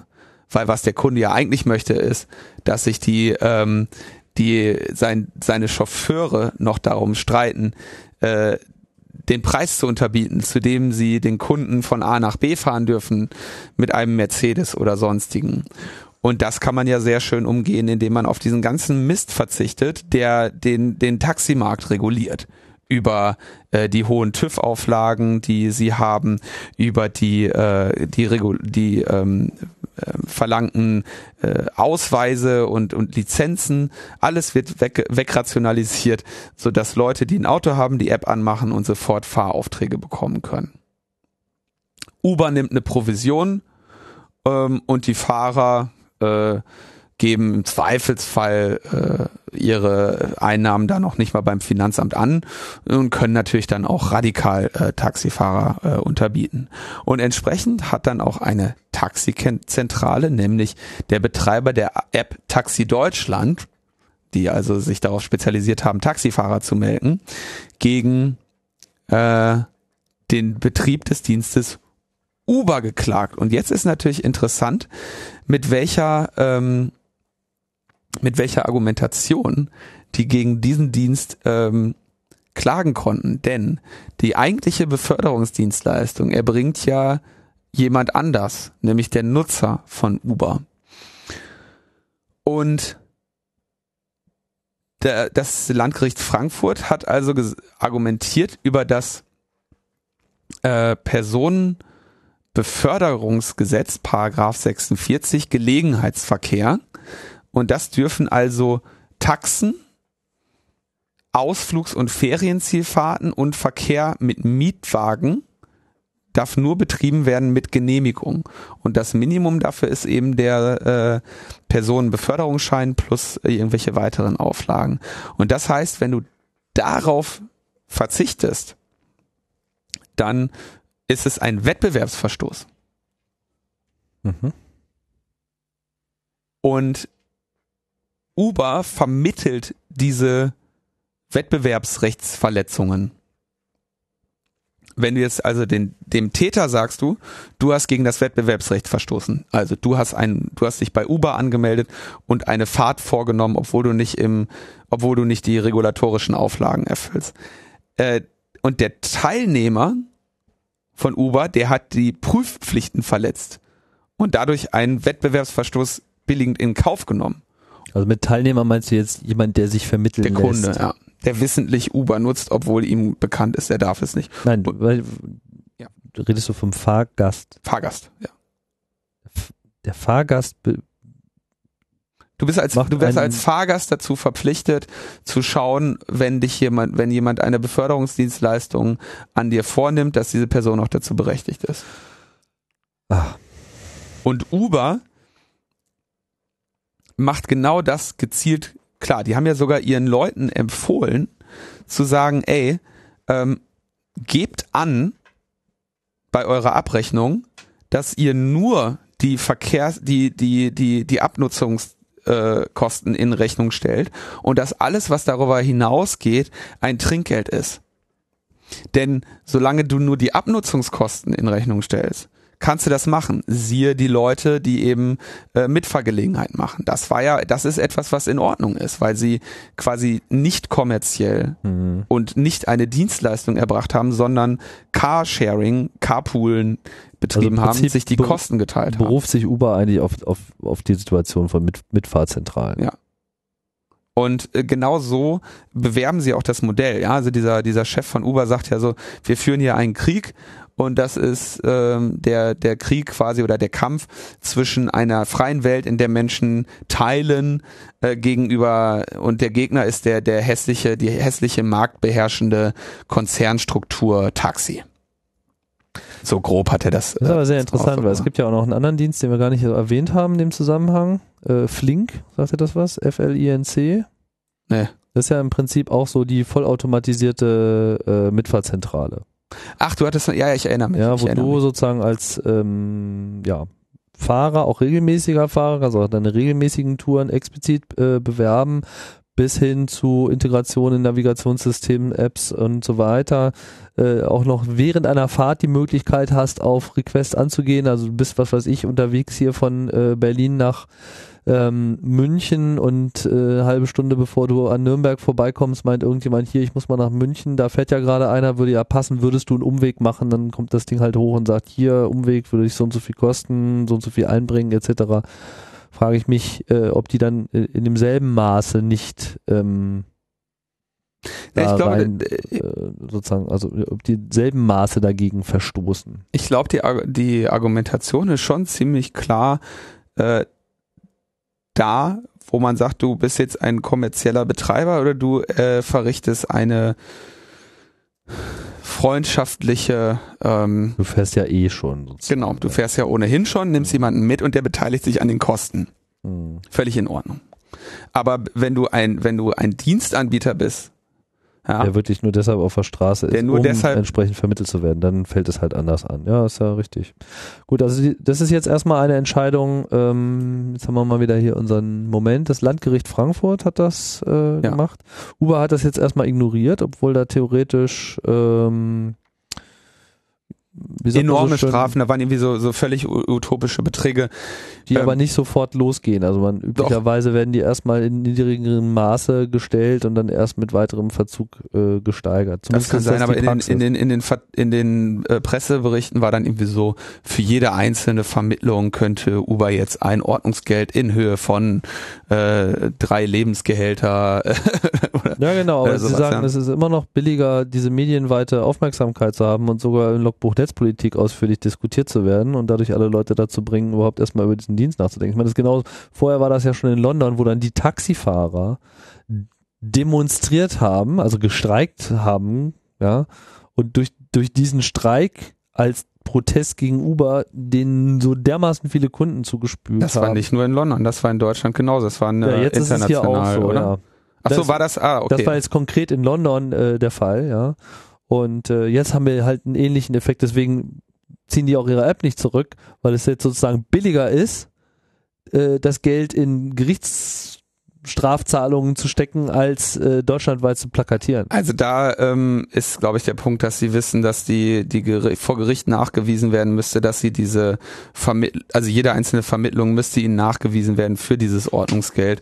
Und da setzen sie einfach darauf, dass das nicht in, in großem Maße geschieht. Aber klar, die haben auch eine Kampfkasse und die sind natürlich auch bereit, eventuell Strafen dafür zu zahlen. Aber die Finanzierung ist, also die Strafe ist hoch genug, dass äh, dass sie äh, das da nicht lange sinnvoll weiter betreiben könnten, wenn sie diesen Preis zahlen müssten. Aber Warum reden wir denn überhaupt darüber? genau, weil sich da jetzt wirklich, du hast ja gerade schon von der Disruption gesprochen, weil sich da ziemlich ein ziemlich radikaler Wandel äh, andeutet in vielen Bereichen der die gesamte Ökonomie betrifft. Und ich finde, während der Gedanke einerseits sehr ähm, reizvoll ist, Dinge zu teilen und es auch sinnvoll ist, dass wir als Gesellschaft uns von irgendwie dieser ganzen Besitzerei mal irgendwann verabschieden und äh, anfangen, äh, vorhandene Ressourcen effizient zu nutzen. Ja, überleg mal, wie viel äh, wie viel Wertverlust wir irgendwie dadurch haben, dass, dass Menschen versuchen, Dinge zu besitzen, ja, dass Fahrzeuge rumstehen, statt zu fahren, ja. Ja. Ähm, während wir gleichzeitig es hier mit, mit ähm, Unternehmen zu tun haben, die mit, die eigentlich nur Machtpositionen äh, ausnutzen, Vermittlungsentgelte äh, kassieren äh, und sich dadurch irgendwie füttern lassen. Das heißt, dieser äh, dieser coole, sexy äh, Share-Gedanke ähm, der wird da in deren Geschäftsmodellen schon auf eine sehr schäbige Art und Weise ähm, ja ausgenutzt. Und ähm, es gab einen sehr schönen Artikel, den ich äh, vor, einigen, vor einiger Zeit schon gelesen habe, wo argumentiert wurde, ey, dass wir sowas haben wie Taxis und dass die so reguliert sind, das hat auch Vorteile, denn dann kommt wenigstens ein Taxi bei Glatteis und fährt dich eine Minute nach, äh, nach, nach Mitternacht an, an, an Neujahr ähm, irgendwie drei Kilometer weiter. Ja, und das ist bei Uber nämlich nicht so. Da kommt jemand, der, der ist äh, notfalls bereit, äh, die Oma die Treppe runterzutragen, auch wenn sie irgendwo auf dem Land wohnt, wo eigentlich keiner Bock hat hinzufahren und die Fahrt vielleicht kommerziell unsinnig ist, ja. Das, all das hast du ja dann nicht mehr, wenn, wenn, sag ich, wer- wenn diese Märkte vollständig entreguliert werden. Und insofern fand ich das sehr, äh, sehr, sehr, finde ich diese Debatte gerade sehr interessant und habe mich jetzt bemüht, das auch mal alles so wiederzugeben, welche, welche, von welchen Effekten wir da eigentlich reden. Und ich bin ein äh, Nutzer von Airbnb. Ich werde nächste Woche äh, wieder Airbnb-Gast sein und finde das eigentlich sehr cool. Bin aber auch Nutzer von Couchsurfing. Hm. Abgründe tun sich auf. Da tun sich Abgründe auf, ja. Uber, Nutzer von Uber bin ich nicht. Äh, und von MyTaxi ja auch nicht. aber Äh, ich Disclaimer, ich habe auch schon mal Airbnb äh, in Anspruch genommen, aber ich habe noch nicht über Air- Airbnb etwas angeboten. Ne? Ich meine, das hat hier auch gerade im Viertel ist das ja hier ein äh, echtes Problem, dass also wirklich so dermaßen viele Wohnungen ähm, sozusagen an Touristen äh, untervermietet werden, was ich deren ja, also ich kenne auch Leute, die das in Anspruch genommen haben und es ist natürlich total super, wenn du äh, nach Berlin kommst und du hast so eine Wohnung, ist einfach ein ganz anderes äh, Ding, ja, Klar. und das irgendwie noch zu halbwegs bezahlbaren äh, Preisen. was ja auch zum Beispiel dazu geführt hat, ähm, dass in Städten wie New York ähm, dieser dieser Dienst Airbnb natürlich verboten ist. Übrigens in Berlin auch. Ne? Ist äh, das das Vermieten deiner äh, von Wohnraum über Airbnb nicht gestattet, weil das äh, als eine kommerzielle Nutzung ähm, von äh, Wohnraum, nicht gewerblichem Wohnraum in einem sehr stark regulierten Gewerbe, nämlich dem Hotelgewerbe ist. Äh, Ja, da staunst du, Tim. ja, sehr, aber es gibt ja hunderte von Angeboten in Berlin. Ja, und die haben alle ein äh, Problem. Und diejenigen, die das, äh, da gibt's dann Regulationen für und diejenigen, die das irgendwie äh, kommerziell betreiben, die müssen dann eben äh, das auch vor allem mal ähm, äh, finanz finanziell dem Finanzamt gegenüber rechtfertigen. Hm. Hm? Na gut, das kann man ja machen. Also, ähm, der, die wollen natürlich nicht an die Leute, die irgendwie sagen, na gut, ich habe die Wohnung und ich mache nächste Woche äh, fliege ich drei Wochen in Urlaub und es wäre super geil, äh, wenn ein Teil dieses Urlaubs dadurch finanziert ist, dass irgendwie äh, ein paar Leute mal eine Woche bei mir wohnen. Aber sie wollen, das Problem sind natürlich eben genau jene Leute, die diese Dienste dann eben professionalisieren, kommerzialisieren, die eben eine Wohnung anmieten und die grundsätzlich bei Airbnb, Airbnb, drin haben äh, und, und das quasi als, als Hauptberuf äh, machen. Und das ist natürlich etwas, wo dann, äh, so bitter das ist, auch äh, von gesetzgeberischer Seite versucht wird, gegen zu regulieren, weil in der Wohnung könnten ja auch Menschen wohnen. Dafür war sie immer da. Jetzt habe ich sehr stark äh, äh, die Position gegen Uber und Airbnb einge, äh, eingenommen. Meine, meine persönliche äh, Meinung ist natürlich da sehr viel egoistischer bei der Nutzung dieser Dienste. Irgendeinen Mittelweg muss ich finden lassen, weil nicht, nicht jede, jede Nutzung jetzt generell äh, hier äh, zu verurteilen ist. Ne? Also wir merken ja selber an unserem eigenen Bedarf, da gibt es sehr wohl eine Nachfrage, die wir für uns äh, auch absolut legitimieren können und kommerzielle Angebote, alles super, ja, aber warum nicht auch was Privates finden können, vermittelt über einen Dienst, den man ja sonst auch in Anspruch genommen hätte früher. Ne? So. Ähm, Du willst, du wir müssen langsam muss, zum Ende äh, kommen. genau, ne? ich muss äh, langsam zum Ende kommen, aber du hast noch einen kleinen äh, Beitrag, oder? Eigentlich zwei. Ähm, das, da, da machen wir, pass auf, da machen wir, machen wir noch ein, ein Thema noch ganz kurz. das, was, was diese Woche auch sehr äh, große Wellen noch geschlagen hat oder in der vergangenen Woche, war das ähm, Tracking über Mobilfunknetze. Ja, dass es also Anbieter gibt, die ähm, es als Dienstleistung anbieten, dass du quasi herausfindest, wo ein äh, Mobiltelefon beziehungsweise dessen Nutzer sich äh, gerade auf der Welt befindet. Und äh, das ist etwas, das seit einiger Zeit schon möglich ist, vorgestellt vor, weiß ich nicht wie vielen Jahren von äh, Tobias Engel auf dem Chaos Communication Congress ähm, und über verschiedene Funktionen des Protokolls funktioniert, über das Mobilfunknetze miteinander, untereinander sprechen. Das heißt, du hast irgendwie ein Mobilfunknetz und das muss ja irgendwie auch in den mit den anderen Mobilfunknetzen seine Funktionen, seine Funktionalitäten abstimmen können. Und das äh, funktioniert über das globale äh, SS7-Netzwerk Signaling, Signaling System 7. Äh, ein relativ äh, antikes äh, Protokoll, was da zwischen den Mobilfunknetzen gesprochen wird. Und ich meine, dass ich in der Sendung mit Ulf auch schon mal erklärt habe, äh, wie man den Befehl Send äh, Routing Info for Short Message nutzen kann, um herauszufinden, wo sich ein anderer Nutzer befindet. Ähm,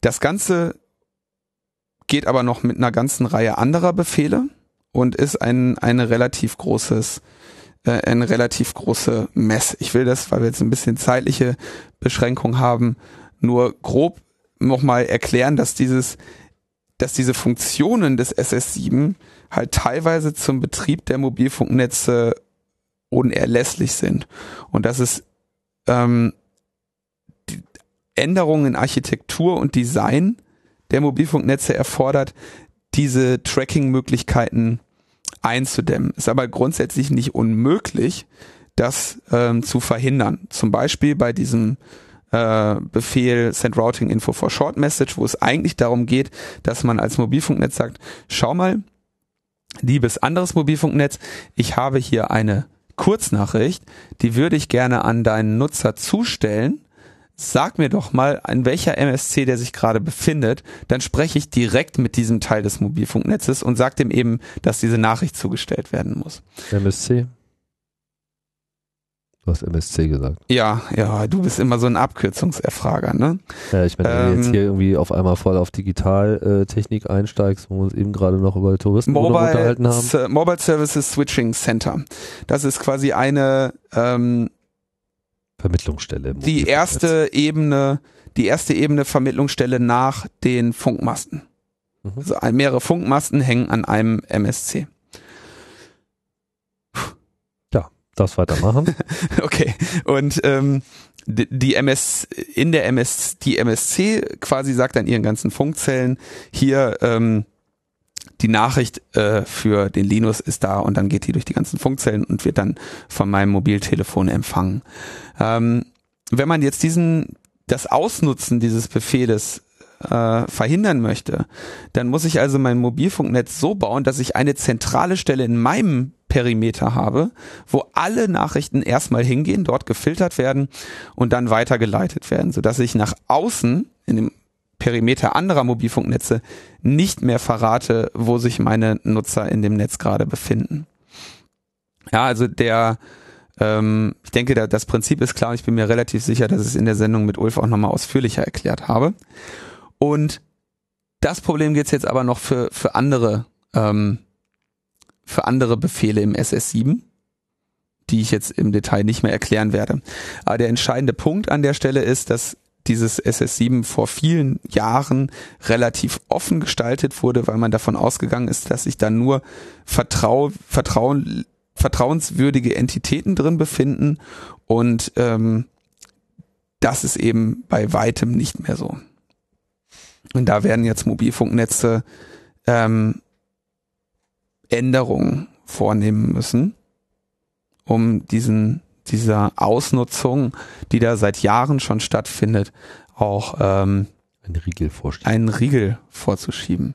Ich bin mir sehr sicher, dass wir da äh, beim 31C3 nochmal sehr viel mehr zu hören werden Oder vielleicht mache ich das auch nochmal in einer anderen Podcast-Episode, dass ich da nochmal mehr äh, zu SS7 erzähle. Aber das, äh, es ist halt für jemanden, der sich da länger mit auseinandersetzt, ähm, ein, ein wiederkehrendes Thema. Ja. Das SS7 kommt alle paar Jahre mal wieder hoch. Ich hatte auch ähm, das, Tobias hier schon zweimal im CAE zu, Ah, wunderbar. Äh, lass zu Gast, äh, CAE 040, äh, ging über digitale Telefonnetze und wenn ich mich richtig erinnere, war da auch SS7 ein Thema. Es kann aber auch genauso in der zweiten Sendung gewesen sein zum Thema Next Generation Networks, CAE 110, wo wir auf diesen IP-Wandel äh, angesprochen haben, ne, was jetzt gerade der Telekom ja diese Woche auch schon wieder auf die Füße gefallen ist durch diesen nahezu Komplettausfall ihrer VoIP-Infrastruktur. Ja, das war schon immer so unsere Vorhersage. Ähm, da auch nochmal gut nachzuhören. Jetzt hat es stattgefunden von 2009. Äh, Tobias auf jeden Fall extrem extremer Blicker, was die Telefonwelt äh, betrifft, schon immer gewesen, seit ich ihn kenne. Mobiltelefonie atmet der in- und auswendig. Spricht, der spricht in diesem Protokoll. Naja, der spricht, der spricht GSM auf jeden Fall. Das wäre eigentlich schön. Da müssen wir mal gucken, ob man da vielleicht zu dem SS7 nochmal noch mal was macht. Aber ich hätte es gerne mehr behandelt, aber wir wollten uns ja mit, mit Uber äh, auseinandersetzen. ja, Was- wir was können ja vielleicht mal finde. Tobias hier mal reinholen. Vielleicht wäre das ja mal ein schöner Aspekt. Ich habe heute Morgen noch mit ihm gechattet und hatte eigentlich überlegt, ob ich ihn noch frage, aber habe es dann irgendwie verballert. Gut, letzter Punkt. Ja, ein Urteil des Oberlandesgerichts Hamm aus Mai dieses Jahres ist jetzt rechtskräftig und dieses Urteil besagt, E-Books dürfen nicht weiterverkauft werden. Ende der Meldung. Auch eine spannende Debatte natürlich, weil ähm, das aus Verbraucherschutzperspektive natürlich durchaus eine Rolle spielt, ob ich ein erworbenes Produkt tatsächlich erworben habe und damit den Besitz an diesem Produkt ähm, erworben habe und damit natürlich dann auch über dieses Produkt, über dieses Objekt nach meinen Wünschen verfügen kann. Ja. Und wenn das nicht der Fall ist, dann ist es natürlich äh, eine durchaus massive Einschränkung ne, meiner, äh, meiner Rechte als Verbraucher. Und ich glaube, die Debatte, der wir uns als Gesellschaft in Zukunft bei zunehmender Digitalisierung der Produkte und Dienstleistungen äh, stellen müssen, ist dann eben ähm, tja, die Frage, können wir E-Books und Apps verleihen? Können wir die vererben? Können wir die weitergeben? Können wir die teilen?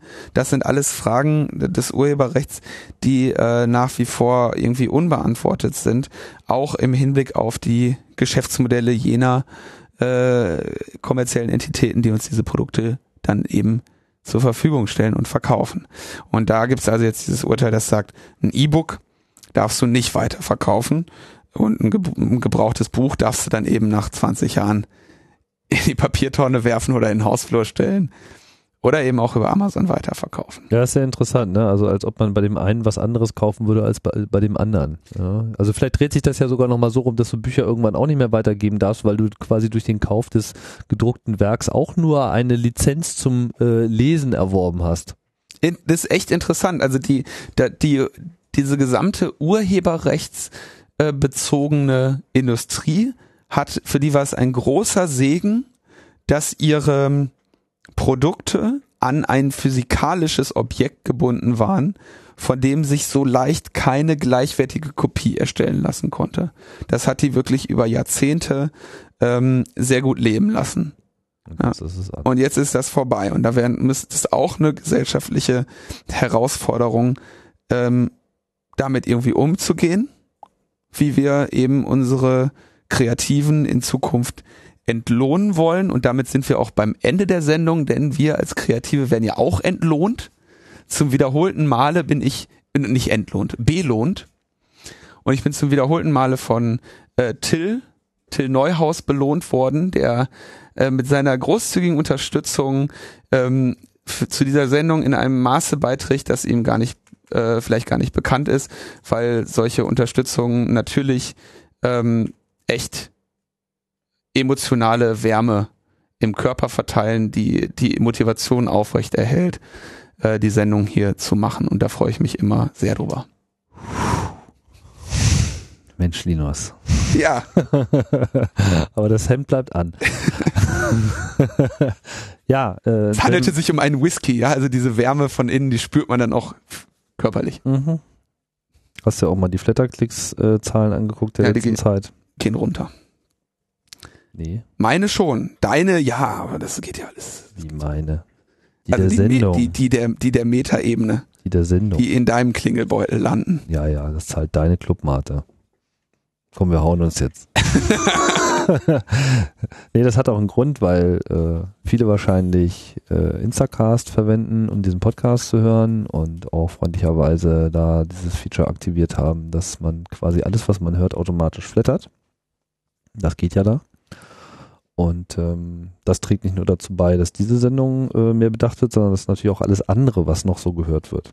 Metaebene hin, Metaebene her. Ja, es gibt auch noch andere gute Podcasts und äh, ich finde es gut, wenn das äh, sich möglichst breitflächig äh, verteilt und dadurch auch noch ganz andere äh, Medienoutlets äh, entstehen in der nahen Zukunft, ja, die vielleicht äh, nochmal ganz andere Aspekte beleuchten, für die wir keine Zeit, Lust oder Kompetenz haben. Und äh, insofern geht der Dank hier einfach generell mal an die gesamte Hörergemeinde, die einfach durch ihr grundlegende Unterstützung dieser Modelle einfach schon mal äh, Sachen hier in Bewegung hält und bringt. Genau, und noch müssen wir uns nicht von Uber oder Airbnb vermitteln lassen. oh, ich brauche jetzt mal dringend einen Podcaster. Ja, aber noch ganz, noch eine, ein Gedanke, der mir gerade kam. Mit Ne? einem Sexiness-Slider und so. Flatter nimmt natürlich auch eine Provision. Klar. Für, für ihr, für ihren Dienst da. Der ist irgendwie, die Provision ist sehr gering. Könnte aber natürlich auch noch mal geringer sein, wenn man, äh, aber wie dem auch sei, nehmen eine Provision. Was sie aber nicht machen, ist, dass sie sich in eine Gatekeeper-Position bringen. Und ich glaube, das unterscheidet äh, so ein bisschen de, den guten Share-Dienst, der irgendwie das Sharen kommerzialisiert, weil nichts anderes machen sie. Sie Micropayment, ja, sie, Mhm. sie verdienen an Dinge Durchleiten. mit, ja. zu denen sie nicht beigetragen haben, ja. Ähm, aber sowas wie Uber Aber sie und tragen dadurch bei. Ja. Genau, sie tragen, aber sie tragen überhaupt dadurch, sie tragen irgendwie bei. Ne? Und äh, das, da sehe ich irgendwie einen Unterschied zu Dienstanbietern wie Uber, MyTaxi, Airbnb, ähm, die eben da auf eine etwas schäbigere äh, Weise an diesen Marken partizipieren. Gleichzeitig ist aber dieser, dieser Übergang sehr, sehr fließend und ich glaube, dass das eine sehr interessante ähm, Herausforderung und Debatte in den nächsten Jahren sein wird, weil insgesamt für eine Gesellschaft natürlich die Rationalisierung der äh, Ressourcennutzung, Fahrzeuge, ähm, ich meine, Fahrzeug wird produziert, der Energieaufwand, ja, die Kosten, dann steht das Scheißding monatelang da rum und nimmt anderen den Platz weg, ne? Ähm, das wird alles noch eine Rationalisierung erfahren, die die Menschheit insgesamt weiterbringen wird. Aber das Schöne wäre halt, wenn der die Dividende dieser Rationalisierung dann nicht äh, in in irgendwelchen Luxusjachten von irgendwelchen Silicon Valley Arschlöchern landen würde, sondern halt auch äh, eine Dividende wäre, die der Gesellschaft dann am Ende zugutekommt. ja. Schön wär's. Oder uns. Auch eine gute Idee. Tschüss. Ciao, ciao.